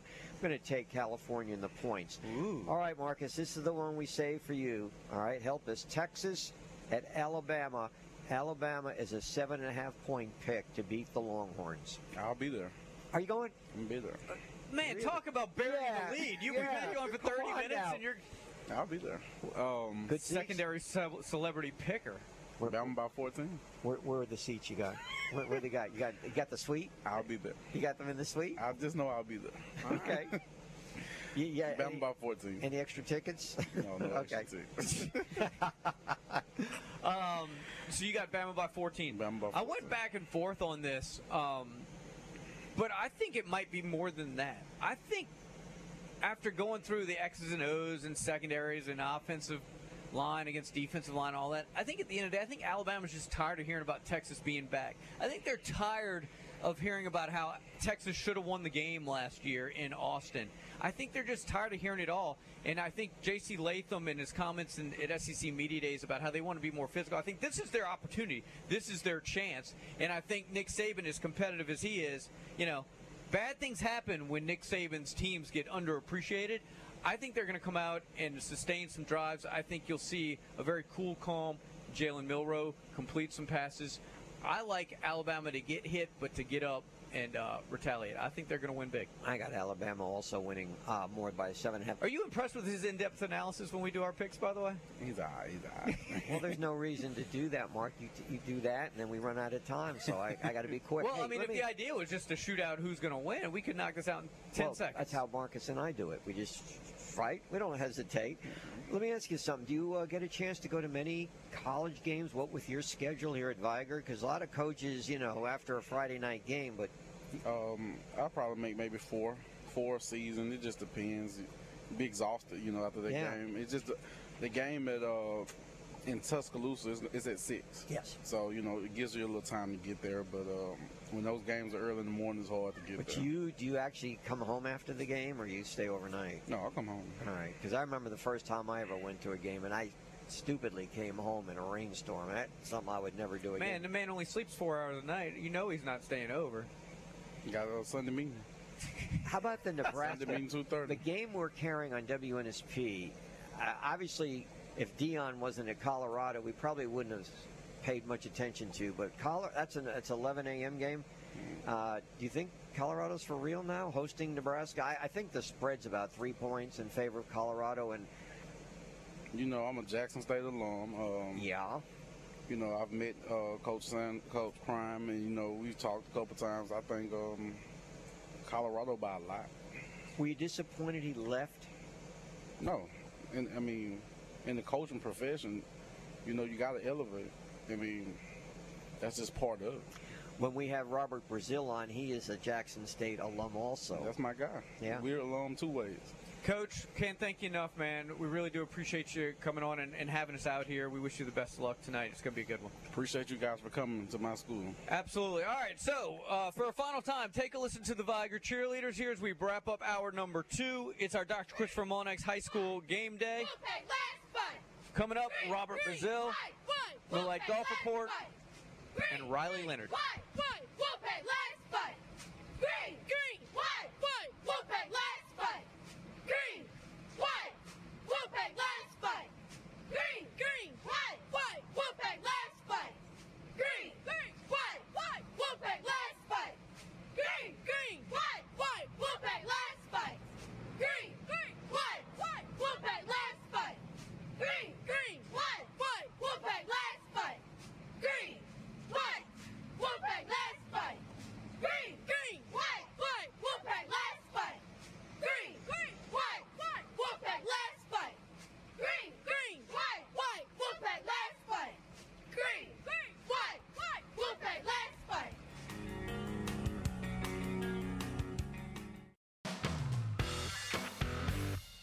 This is the opening kickoff on the country's first FM all sports radio station, 105.5 FM, WNSP, and on the Sound of Mobile app. The latest sports, news, traffic, weather, and timely guests with Mark Heim, Lee Shirvanian, and Michael Bronner. The opening kickoff. Kickoff. Kickoff. Here are Mark, Lee, and Michael. All right, welcome back in hour number three on this Friday edition. It's our Dr. Christopher Mullenix High School game day. We're here at Vigor High School. We want to thank all the fine folks for having us out. Lee, it's it's been a great time. Oh, we got quite an hour coming up. Riley Leonard scheduled to join us at 8:30. We're going to talk with Pro Football Hall of Famer Robert Brazile in just a minute. Some headlines: Detroit Lions open up the NFL season with a one-point win over Kansas City, 21 to 20. High school. Uh, football last night, Bayside Academy goes to 3 0 with an overtime win over St. Michael's. They were down 21 to 7, rallied to win in overtime 27 to 21. And Joe Burrow has signed a five year contract extension that makes him the highest paid player in NFL history. Well, if Marcus Cook is going to Alabama, he can't participate in that great thing we got going tomorrow night. We all have decisions to make. So if you're not going to the, if your name isn't Marcus Cook and you're not going to the Alabama game, you guys need to get out to the Outsider downtown Mobile. That's where the ultimate WNSP Alabama watch party is taking place. You'll have an opportunity, man. You're going to get a free WNSP T-shirt just for walking in, but then you can enter to win an Alabama football jersey courtesy of the Vault. So come on by. Some WNSP personalities be out there. Watch the Alabama Texas game at the outside. There'll be 22 TVs all dialed in. Beer specials, food specials. There's going to be music during commercials. There's going to be a post game party. It's everything you're going to want and more on a college football Saturday. So make sure you hit the outsider downtown Mobile for the Alabama watch party. All right, a couple of weeks ago, we had that fall party at Heroes. It was really well attended, and Robert Brazile, uh, Pro Football Hall of Famer, uh, great linebacker at uh, Vigor, Jackson State, and of course the Houston Oilers. He was in attendance, and I asked Robert. I said, Robert, we're going to be at Vigor this year, and we can't do a show without having you on. He's on the line with us right now. Robert, good morning. How are you today? Good morning, guys. Uh, it's such a beautiful morning. I ain't been able to do what I'm doing this morning, Lee. I got about two miles left in my nine miles on my bicycle, and, and it feels so good to be out here riding and enjoying and getting ready for that Vigor game tonight against Citronelle. I can't do but wish them all good luck. Uh, Marcus Cook is doing, Coach Cook is doing such a wonderful job. I like what he's doing with the kids on and off the field. Me and him talking. I try to mentor this guy because I see a whole lot of great potential. He just could, he could fall into that group with the great P. Ryans and the Clarks and the Manette and all those guys that's been through Vigor. So I want to say again, thank him and good luck to him tonight. Well, you know what? He's listening. He's got his headset on. He heard every word you said. Oh, no. Good morning, Mark. Appreciate you, Coach. Appreciate you. So you, are know you- I love the stick, Mark. Did you did you say you're still riding the bicycle now? You're you're you're, you're on the bicycle talking to us. I hope you have your helmet on. Uh, uh, well, I have the type of bicycle that nothing but a, a, a Hall of Famer could ride. I have a trike. I mean, it's like a big tricycle, but I can get up to about seven miles per hour, and I can try to get that that uh, speed up and stay safe and without a helmet. I got a hard head. I don't need a helmet. Robert, let me ask you something. I've never talked to you about your days at Vigor. Of course, I, I used to watch you play for the Houston Oilers, and that's where you got that nickname, Dr. Doom. But when you were at Vigor High, were you Dr. Doom then? Were you the ferocious linebacker that eventually went on to the Hall of Fame? You know, the Dr. Doom part came when I when I was at Jackson State and playing in the college All Star All Star game. That part. When I was at Vigor, I was just trying to be Robinson Brazile Jr. and trying to make a name for myself. Uh, it was a very rewarding experience for me because of what I had to go through. When I walked through my first day at Vigor, Marcus, you won't believe this, it was only five blacks walked through the door with me, and I was one of those five.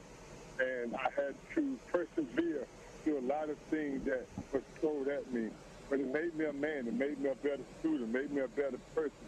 So those days on the field and off the field was rewarded for me because I had to grow up to be a young man. You told me you were out at the uh, Hall of Fame, the Pro Football Hall of Fame, just uh, recently. What, was going on? We had the Black College Classic there between Virginia Union and Morehouse. And I saw some good football. I wanted to be here uh, for the Vigor BC Rain game. I told Marcus I want to be at every game that I can attend if I was in town, and I will be. But that was a great uh, rewarding weekend. I saw two great teams match up at the Pro Football Hall of Fame, and we inducted some more guys to the Black College Hall of Fame.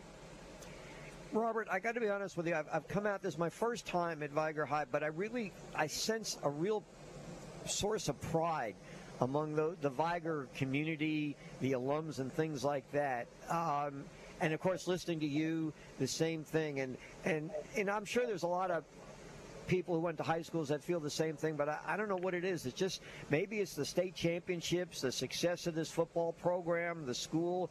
What what, what is it that you know you, you you never forget your roots at Vigor?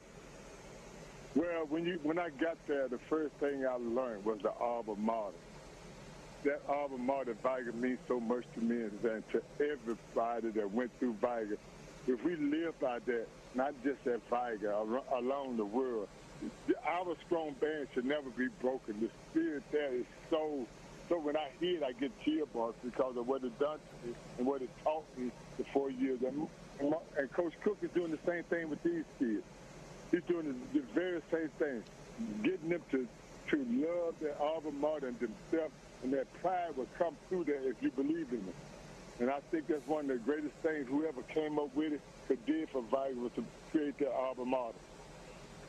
Hey, let me ask you something. Have you become a Colorado Buffalo fan by chance? And I'm still a Jackson State fan, sir. I'm a fan of Deion Sanders, and I want to thank him always for what he's done for my uh, my my college, my university. But I'm a Deion Sanders fan. I believe in this guy. I believe what he church and what he believes in. He's making history. This guy and his kids and his belief and his hard work that he put in with his coaching staff. But I, I pull for Deion. I mean, you know, I, I was one of the one that probably uh, would say, if Deion touched me, I'm going in the game. And I'm to make something happen.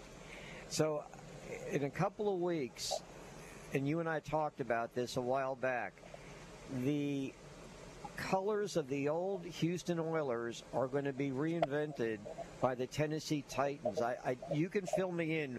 When is that game going to be played? The old Houston Oiler colors, the, the teal blue. Are you going to be at that game? Yes, sir. Every time they put on that raw blue, uh, Amy Adams Strunk, which is the owner of the Tennessee Titans, one of the, the controlling owners, I saw her grow up. I call her, I, mean, she's not, uh, she's the owner, but I call her my big sister. She called me her big brother. she has created homecoming weekend for us. That's when the Titans play the Vikes, the uh, Atlanta Falcons, and it's going to be, I think, over 100 and some more guys coming back, and it's going to be one hell of a weekend. All we got to do now is, I'm wearing number 52. I don't know who else on the Titans will wear 52, but I'll have my own gold jersey on with number 52, Robert Brazile, on in the stand with my gold jacket.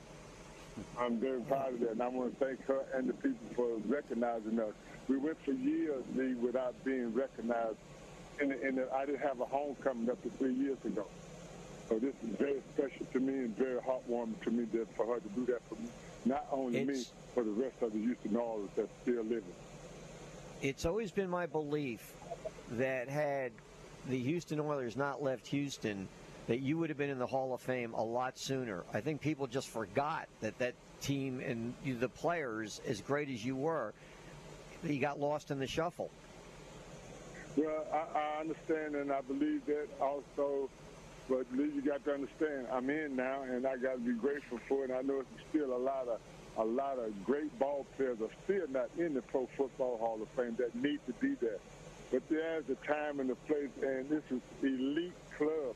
It's life changing to be a member of the 372 hard players that's already in there. It, it is such an honor, you know. Um, anything I could do for anybody with that gold jacket, I'll be. I'd love to do it. But to be amongst the, the greatest of the greatest, that validation. That's what I mean. That's the key word to it. It validates all the hard work that you put in football all your life.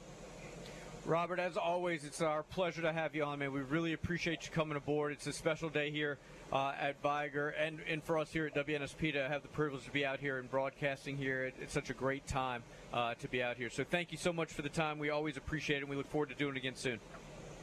And man, thank y'all for doing it. And Marcus, I see you this evening, baby. Good luck.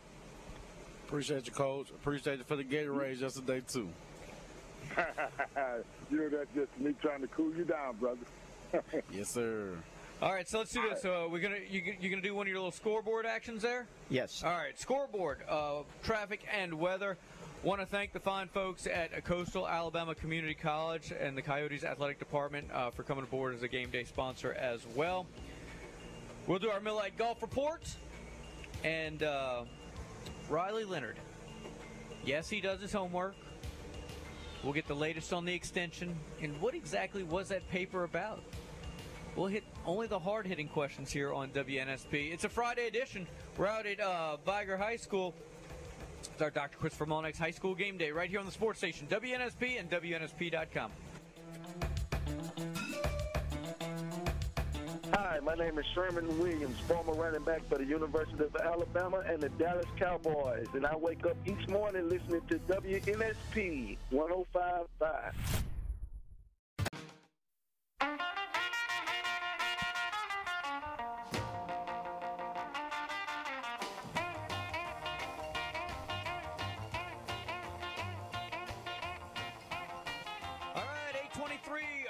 welcome back in the Dr. Christopher Mullenix High School game day. Mark and Lee and Air Sports One from Vigor High School. Uh, we'll take your calls a little bit later in the show. Uh, I believe it's time. I think we have Mr. Uh, John Ricchetti for the Millite Golf Report. John Ricchetti, front and center. Uh, Johnny will be good with his golf report. Mr. Ricchetti, good morning. How are you today? Good guys, good. Yeah, it's uh, a little quiet in the world of golf actually, as uh, you know, PGA Tour will be back in action next week in California. Justin Thomas will be making his start there at the Fortinet Cup Championship in Napa, California next week, as uh, you know he gets as he primes up for the Ryder Cup here in a couple of weeks. But uh, the Irish Open going on uh, right now. Rory McIlroy there, he's at three under par, getting ready to tee off in round two.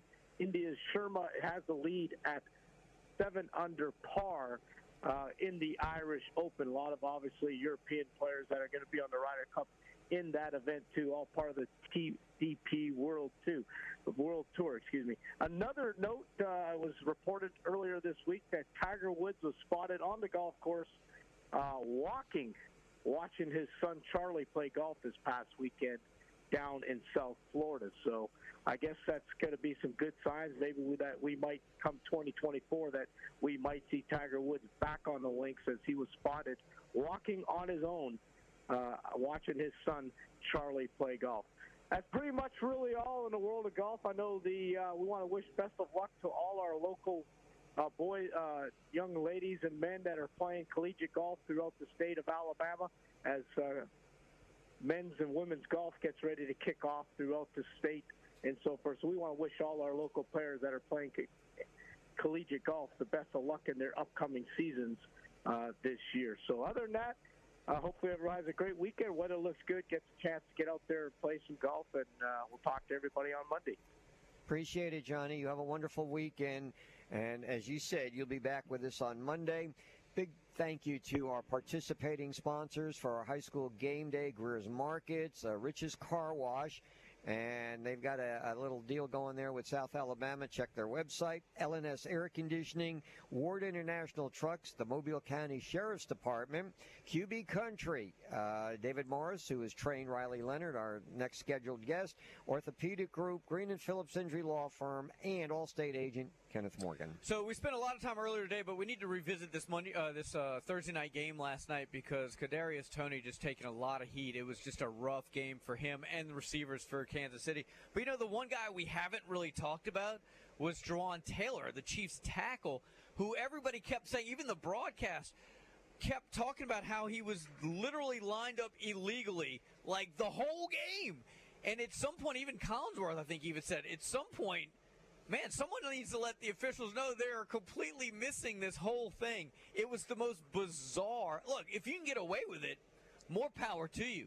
But I mean, it, he he he looked like he could have been an extra running back at some points. He was so far off the line.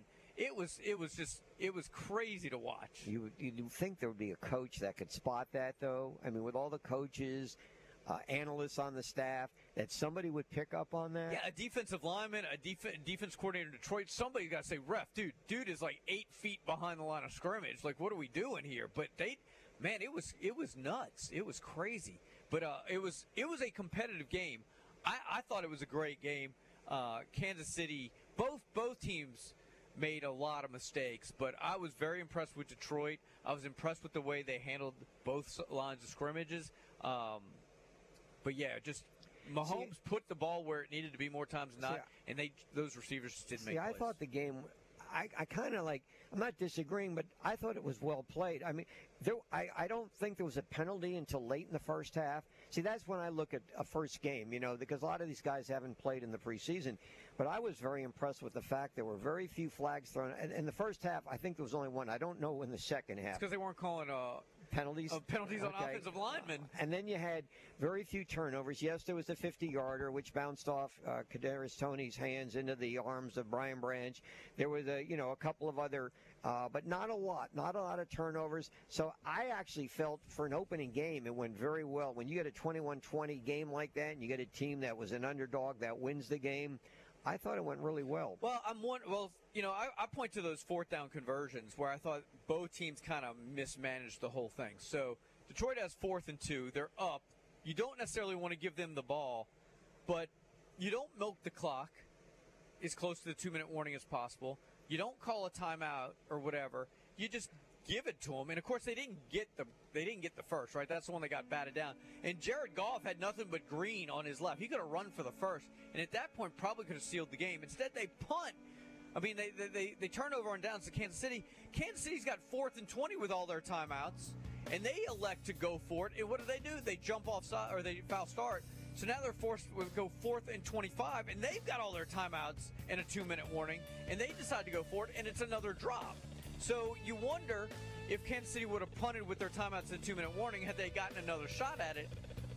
In hindsight, I mean, Detroit was running the ball really well there at the end of the game, so it may not have mattered. But I thought there were some missed coaching opportunities on both sides. Well, when you know we say we pick teams to make it to the Super Bowl, you can see how how important and how having players out with injuries impacted a team without Kelce and without Chris Jones for the Kansas City Chiefs. All right, uh, Riley Leonard next. Stay with us.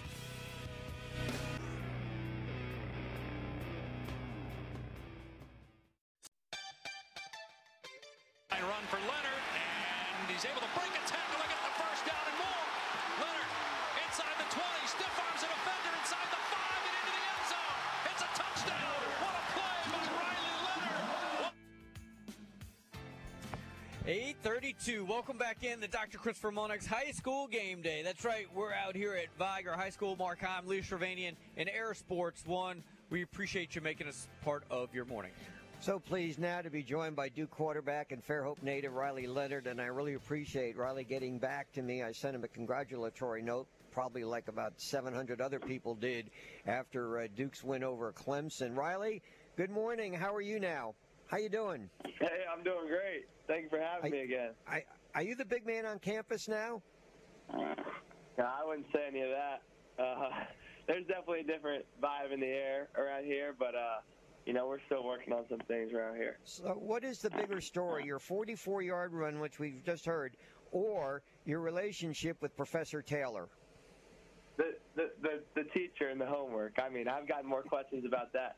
I, I had no idea that I was going to blow up. That was a little small interview I did on the side after the game, and uh, it just took off. Uh, All right, well, it set was- the record for us. Set the record straight for us. Was there indeed a homework assignment that was due? Was it already done? Did you get an extension? Uh, there was a homework assignment that was due, and uh, you know we worked it out. That's, uh, that's all I'm gonna say. He, uh, Okay. he, he's a great guy, and I feel bad because a lot of people didn't really understand his sarcasm and his response. But uh, you know we figured things out. Well, you took a back seat to a lineman, he said. He, the lineman got his assignment in, right? Uh, no comment on that. Uh, So when you, I don't, when you- I don't, man, I don't know. Yeah, he, he oh, let turned it ask- in. He turned it in. You know, it's funny, Riley. You were poised under pressure in that pocket. You have 300 pound defensive linemen coming after you. We ask you simply about some homework assignments, and you get all flustered, man. Yeah, it, it's shaking me up, man. I, I've had to respond to this question for days, and I still don't know how to. Well, for the educators listening, what was the paper about? It was just about like public policy. Um, that's what I'm majoring in, so that it's a pub pol class, and uh, yeah, it's pretty interesting.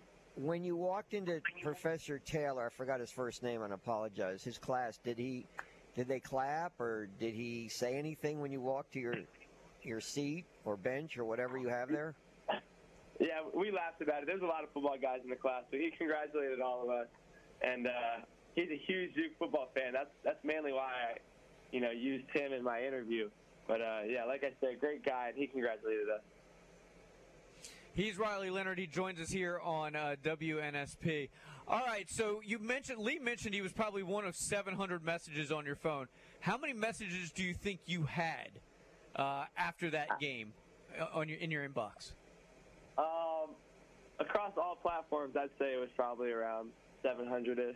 It was a lot, but yeah, um, I, I I haven't even logged into social media really. Uh, so I just responded like personal text messages and things like that. You know, Riley, everybody looks for the perfect game, but in retrospect, could things have gone any better than they did Monday night? Um, to be honest, I, I, if you rewatch the game, I don't even know if we played too great. Uh, offensively, we we really didn't execute that well in the passing game, and uh, you know we great, we gave up two turnovers um, in pretty critical situations. So I, I really think that it could have gone a lot better, to be honest with you. All right, uh, so I got a bunch of questions. I'll try to get through them all. Uh, what was it like? Uh, the camera caught you after the game, like literally, got people were trying to take selfies with you as you're trying to get off the field. How how cool was that? Maybe a little intimidating. There's really no place to go. There's just so much going on when those kids got on the field. What what was kind of going through your mind? Well, there wasn't. My mind was shaking because everybody was slapping me upside the head. Uh, but nah, it was crazy because because Duke's. I don't even know when the last time we had you know a field rush like that. So it was really cool for everybody to run out there. I mean, my little league coach, uh, Chris, my my coach from maybe when I was six to like twelve, was the first one on the field running out there. So it was just such a cool experience for me and my teammates, um, and, and something that we're never gonna, gonna forget for a long, long time. Did, but did you could you sense it? I mean, you guys. I mean, you're there on the field before the game's over, and those kids were coming over the wall and were literally on the uh, in on the back of the end zone, like they were just waiting. I'm assuming you and your teammates saw them. You knew what was going to happen, right? Oh yeah, we knew what was gonna happen. We were ready.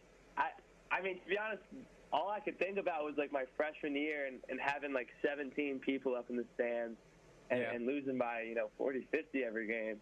You know, to to that to where we are now, it's just you know kind of surreal, and it you know you have a greater appreciation for winning because you know they they really are hard to come by.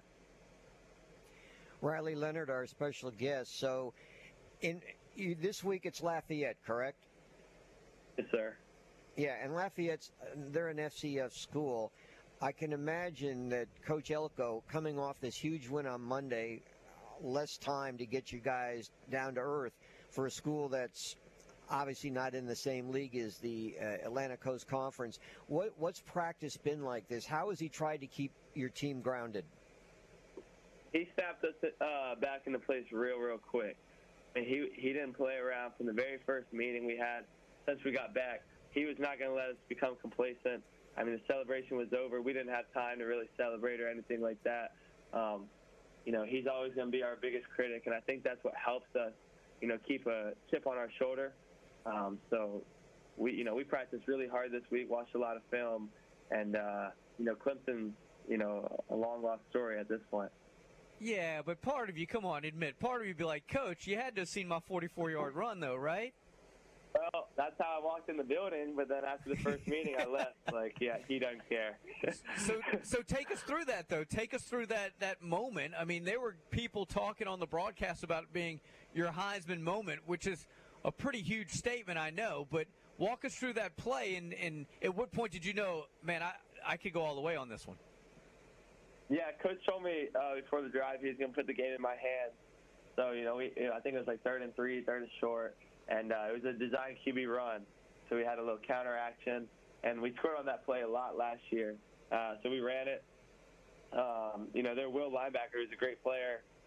Ended up just, I think I just ended up slipping out of the tackle, and then found myself on my feet. And really, I I don't remember too much. I don't really think about it. But uh, I do remember Jordan Moore making a big time block down the field, and if he hadn't done that, then I surely would have been tackled. So, you know, hats off to him. And uh, yeah, I mean, and the rest of history just ran until I got tackled. It's kind of what I've been doing for a long time. You know, I'm not trying to take anything away. I'm just so excited for you and, and the Duke team and what you did. But I agree with you. This wasn't your best game. I've seen you. I've seen you in action before. You've had a lot better passing games. And was that more because of your receivers maybe not being on the same page, or was it the Clemson defensive backs, or just what? Uh, I think I just take what the defense gives me. I don't think that we are in the situation ever that we needed to just sling the ball down the field the whole game.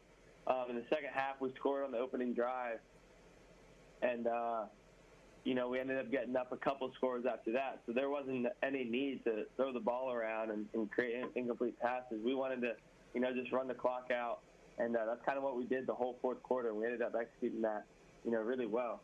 Um, so, I mean, it was just one of those games. I we won, so it doesn't it, it doesn't matter. I just play whatever, however I need to to win the football game, and you know, obviously it, it worked out the way it did on Monday, where I didn't have to throw that much. He's Riley Leonard, the quarterback at Duke, a Fairhope native. You can follow him on Twitter or X or whatever we're calling it at Riley Leonard 13 underscore. Uh, obviously, we got to tip our hats to, to your defense, Riley. I don't. Know you probably couldn't see from where you were sitting, but where we were watching, Dabo looked absolutely miserable. Like y'all just r- kept running over his dog, man. He he he was he, he there was there was just misery written all over his face all game. That's hilarious. Uh, I, I really think Dabo's a great guy, so it was really cool to play against him. And uh, you know, obviously, they, I think they had zero transfers on their team, so you got to give him some respect. He's a man of his word. Um, it was just really cool to play against him. You know, obviously they're a team that's been in the national championship. You know, I don't even know how many times and, and won multiple of them. So, uh, yeah, like I said, it was great to shake his hand after the game. You know, I think we ought to go on record as we started. We talked about the academic issue with you and that, and the fun and you know the professor, but in reality, you know, Duke is known for academics. And Riley, my understanding is you're a very, very good student. So even though you were having fun with this, I think that was kind of overlooked. That you're doing pretty well. Yeah, I, I'd say I really do try uh, very hard in school, and I, I have a good GPA. So um, it's just funny to see, um, a lot of people kind of see me as the guy that turns in his homework late because I'm not sure I've done that since I've been at Duke. As you mentioned, you may have had about 700 congratulatory or texts. With mine being at the top, who else were ones that really stuck out? Um, I mean, it's always great to get a text from Daniel uh, Jones after the game. He's a he's a huge supporter of this program, honestly, and a, and a huge mentor of mine. So, you know, that was really cool. And then uh, I, I don't know. I'd say the Mannings. I was able to go to the Manning Passing Academy, so for them to reach out, obviously, people of their caliber, you know, it makes you, you know, appreciate where you're at a little bit.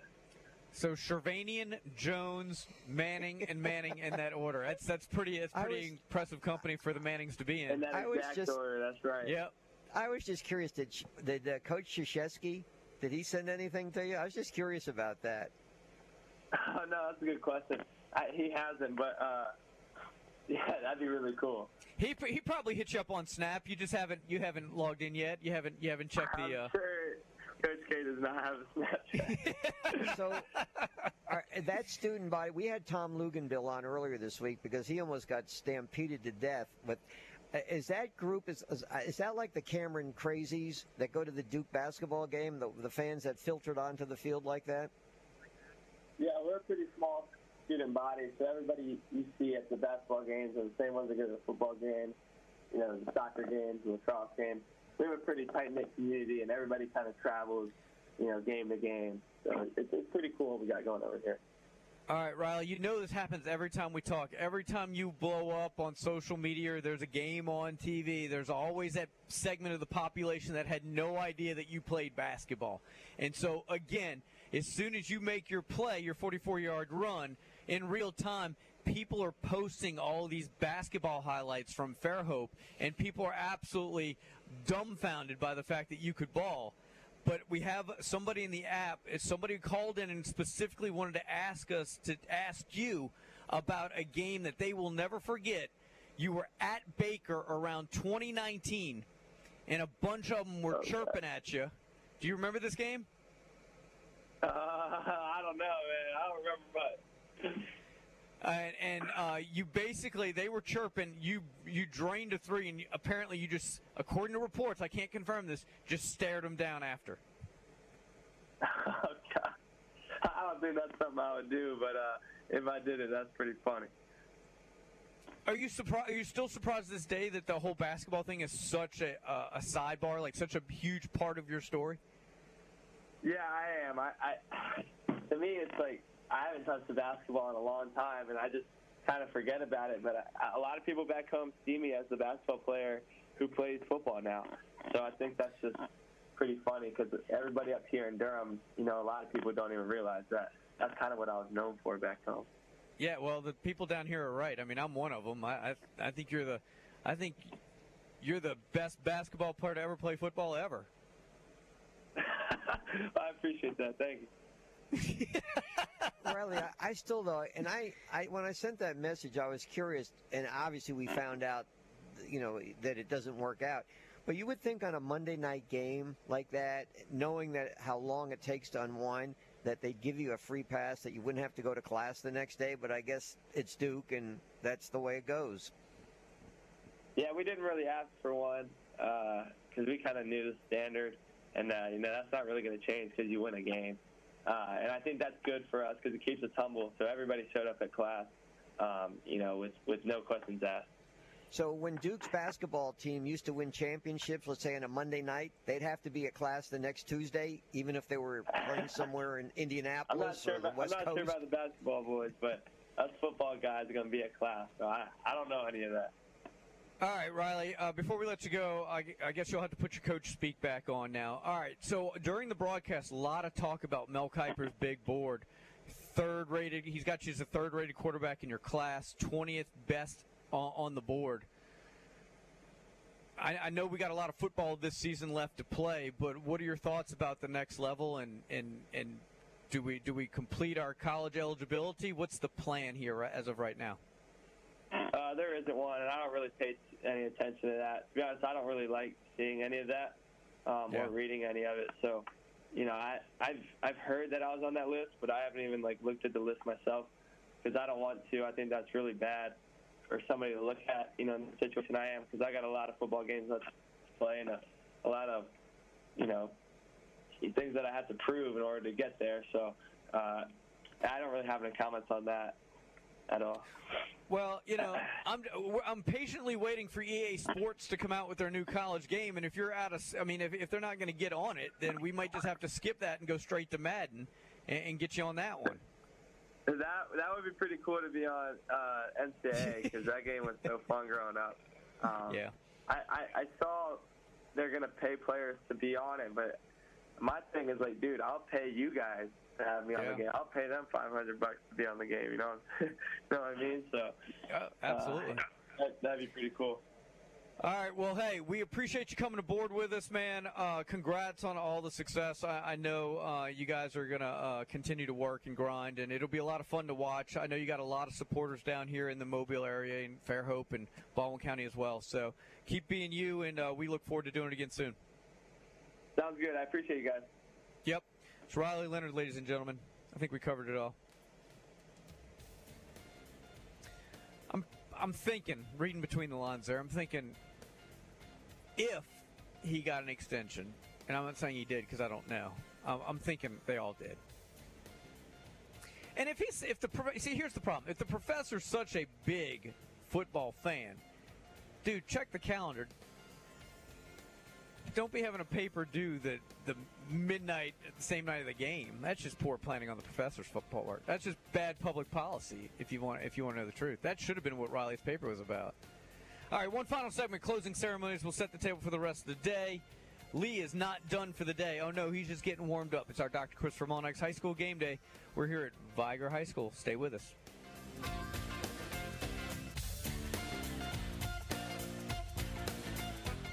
Hi, I'm former Major League Baseball player Bernie Carbo. I listen to WNSP 105.5. Love every minute of it.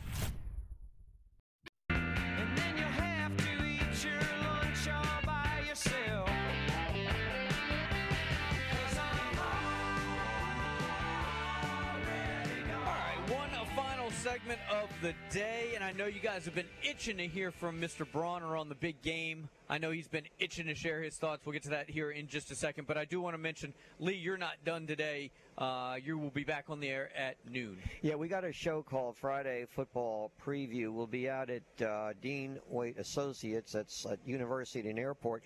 And I do have some South Alabama tickets. If you would like some uh, to come by, I will give them to you. Plus, when we're at Baumhower's next Monday, I will have tickets for the Jags' next home game against Central Michigan. Right. So on Monday, we're on the road again. We're out at Baumhower's Victory Grill at the Shops of Bel Air. So come on by and see us. The doors generally open around 7. Uh, but it's always great to see you guys pop in there. Uh, and so that's where our Monday morning quarterback will take us uh, next week. A reminder about the Alabama game if you're not going, we encourage you to come check out the WNSP Alabama watch party at the Outsider downtown Mobile. It's going to be a lot of fun. Uh, you you'll get yourself a free WNSP T-shirt. They're actually really cool. They're good looking too. Uh, while supplies last, and enter for a chance to win an Alabama football jersey, courtesy of the Vault. But come on by and see us at the Outsider. 22 TVs, beer specials, food. There's going to be music during commercials. They're going to have a post-game party. It's going to be a lot of fun. So make sure you check it out. Again, it's the Outsider downtown Mobile, the WNSP Ultimate Alabama Watch Party. Now, Mr. Bronner, we've already given our picks, sir. How do you see uh, oh, Alabama, Texas getting after it? Because you were kind of going back and forth earlier this week. What say you? Well, hey guys, I missed you. How how are things over there? They're going well. I, you tell us, man. We're having a great time over here. Yeah, you tell us how we it didn't went. even we didn't even know you weren't here, man. Oh well, that's nice to hear. Uh, uh, yeah, I flip flop back and forth on this. I'll go. I'll I'll go with a final prediction. Bama covers the spread and wins by about two touchdowns. Uh, they are the better team, and it is at home. Nick Saban's lost eight times in Bryant Denny Stadium in his career at Alabama. You know, we're gonna we're gonna get it done. I I do Now, like the score. Your score was what? I think yesterday, 31-17. You sticking with that? Yeah, sure. Why not? I, I, how about the uh, how about the defense steps up and, and limits the Texas offense? I like to call this a uh, high ceiling, low floor kind of weekend with the NFL kicking off as well. Because, like, you know, there's the potential for both an Alabama and a Patriots loss this weekend, which makes for a, a rough Monday morning for me. Uh, but it's also, you know, there's also a high ceiling there. I could be on cloud nine all week. Uh, so you know, but low, low, low, low floor I think as well. you have a much better chance with Alabama winning than the Patriots beating the Eagles. Oh, Uh, the would you Patriots. agree with that, Patriots are well, yes, but the Patriots are going to beat the Eagles on Sunday. So, uh, mark my words on that one. Uh, but I would say I have a better chance of both losing than both winning. So, Ooh, pessimistic. yeah. Well, really, you know, I'd be happy to be proven wrong on that one. By the way, good luck on your game tonight. Uh. Michael will be on the broadcast. St. Paul, Saraland, Greer's game of the week. Our broadcast for Alabama football tomorrow, three o'clock on WZEW, three-hour uh, pregame show, and. I'm Mark. I'm kind of looking forward to watching. I have hardly ever watched game day because I've always been working, and with Namath there and the uh, tribute they have to Eli Gold. Kind of looking forward to it. Yeah, it, I mean they do as good a job as anybody. So yeah, I think it's going to be uh, it's going to be a lot of fun. I think the game is going to be uh, outstanding. I can't wait to watch Auburn and Cal. Uh, I think that was going to be up and down the field. I think Auburn's going to get one there, uh, and then the Ole Miss Tulane game away from uh, kind of our local teams. I think that's the one that's really going to have a chance to really show some fireworks. That's going to be two offenses. It's going to be a track meet. It's going to be a lot of fun. I think it's pretty obvious what we're going to be doing Monday, recapping Alabama, Auburn, Saints, Jags. I have gotten a text that Tyler Watts is going to be on our show on Monday. How about that? All right. And Kane Womack is also scheduled to join us. Well, maybe Kane just come on, stop on by. Would you guys like Well, a I- quick uh, update on the standings for staff picks? Because we got two of the three people on this morning show sitting at one and four. If you if you're curious, uh, on I think I know two how this is going, but go ahead if you if you'd like to share that information. Well, you being a team player and all. Mark Hyman, Lee Shirvanian sit at one and four. Nick Wiggins sits at one and four. Corey LeBounty sits at two and three. Michael Bronner sits at three and two after one week. What is this for now? Those Uh, picks that he has us randomly doing. I've been I mean hurt- those dumb picks we do without the point spread that anybody nobody cares Don't- about? If you're one and four, you can't be telling people that it's not against the point spread. Not against the points. is. Not against the point spread, and you still went one and four last week. All right. All right, you Just can, give him this. No, no, you can beg all you want now, Michael. After that, but you will not be getting any more picks from me. I'll tell you right it now. just got real. Yep. Oh snap! I'm gonna make up your picks then. Go Could- ahead. Well, it couldn't be any worse than what the record holds now. You're one and four. All right, that does it for another week. Want to thank all the fine folks out here at Vigor. It's been a lot of fun. Next week, the Dr. Christopher Mullenix High School Game Day takes us to Spanish Fort. That does it for Bronner back at the studios, Triple G in the bus, Lee Shirvanian, I'm. Until Monday at 6, see ya!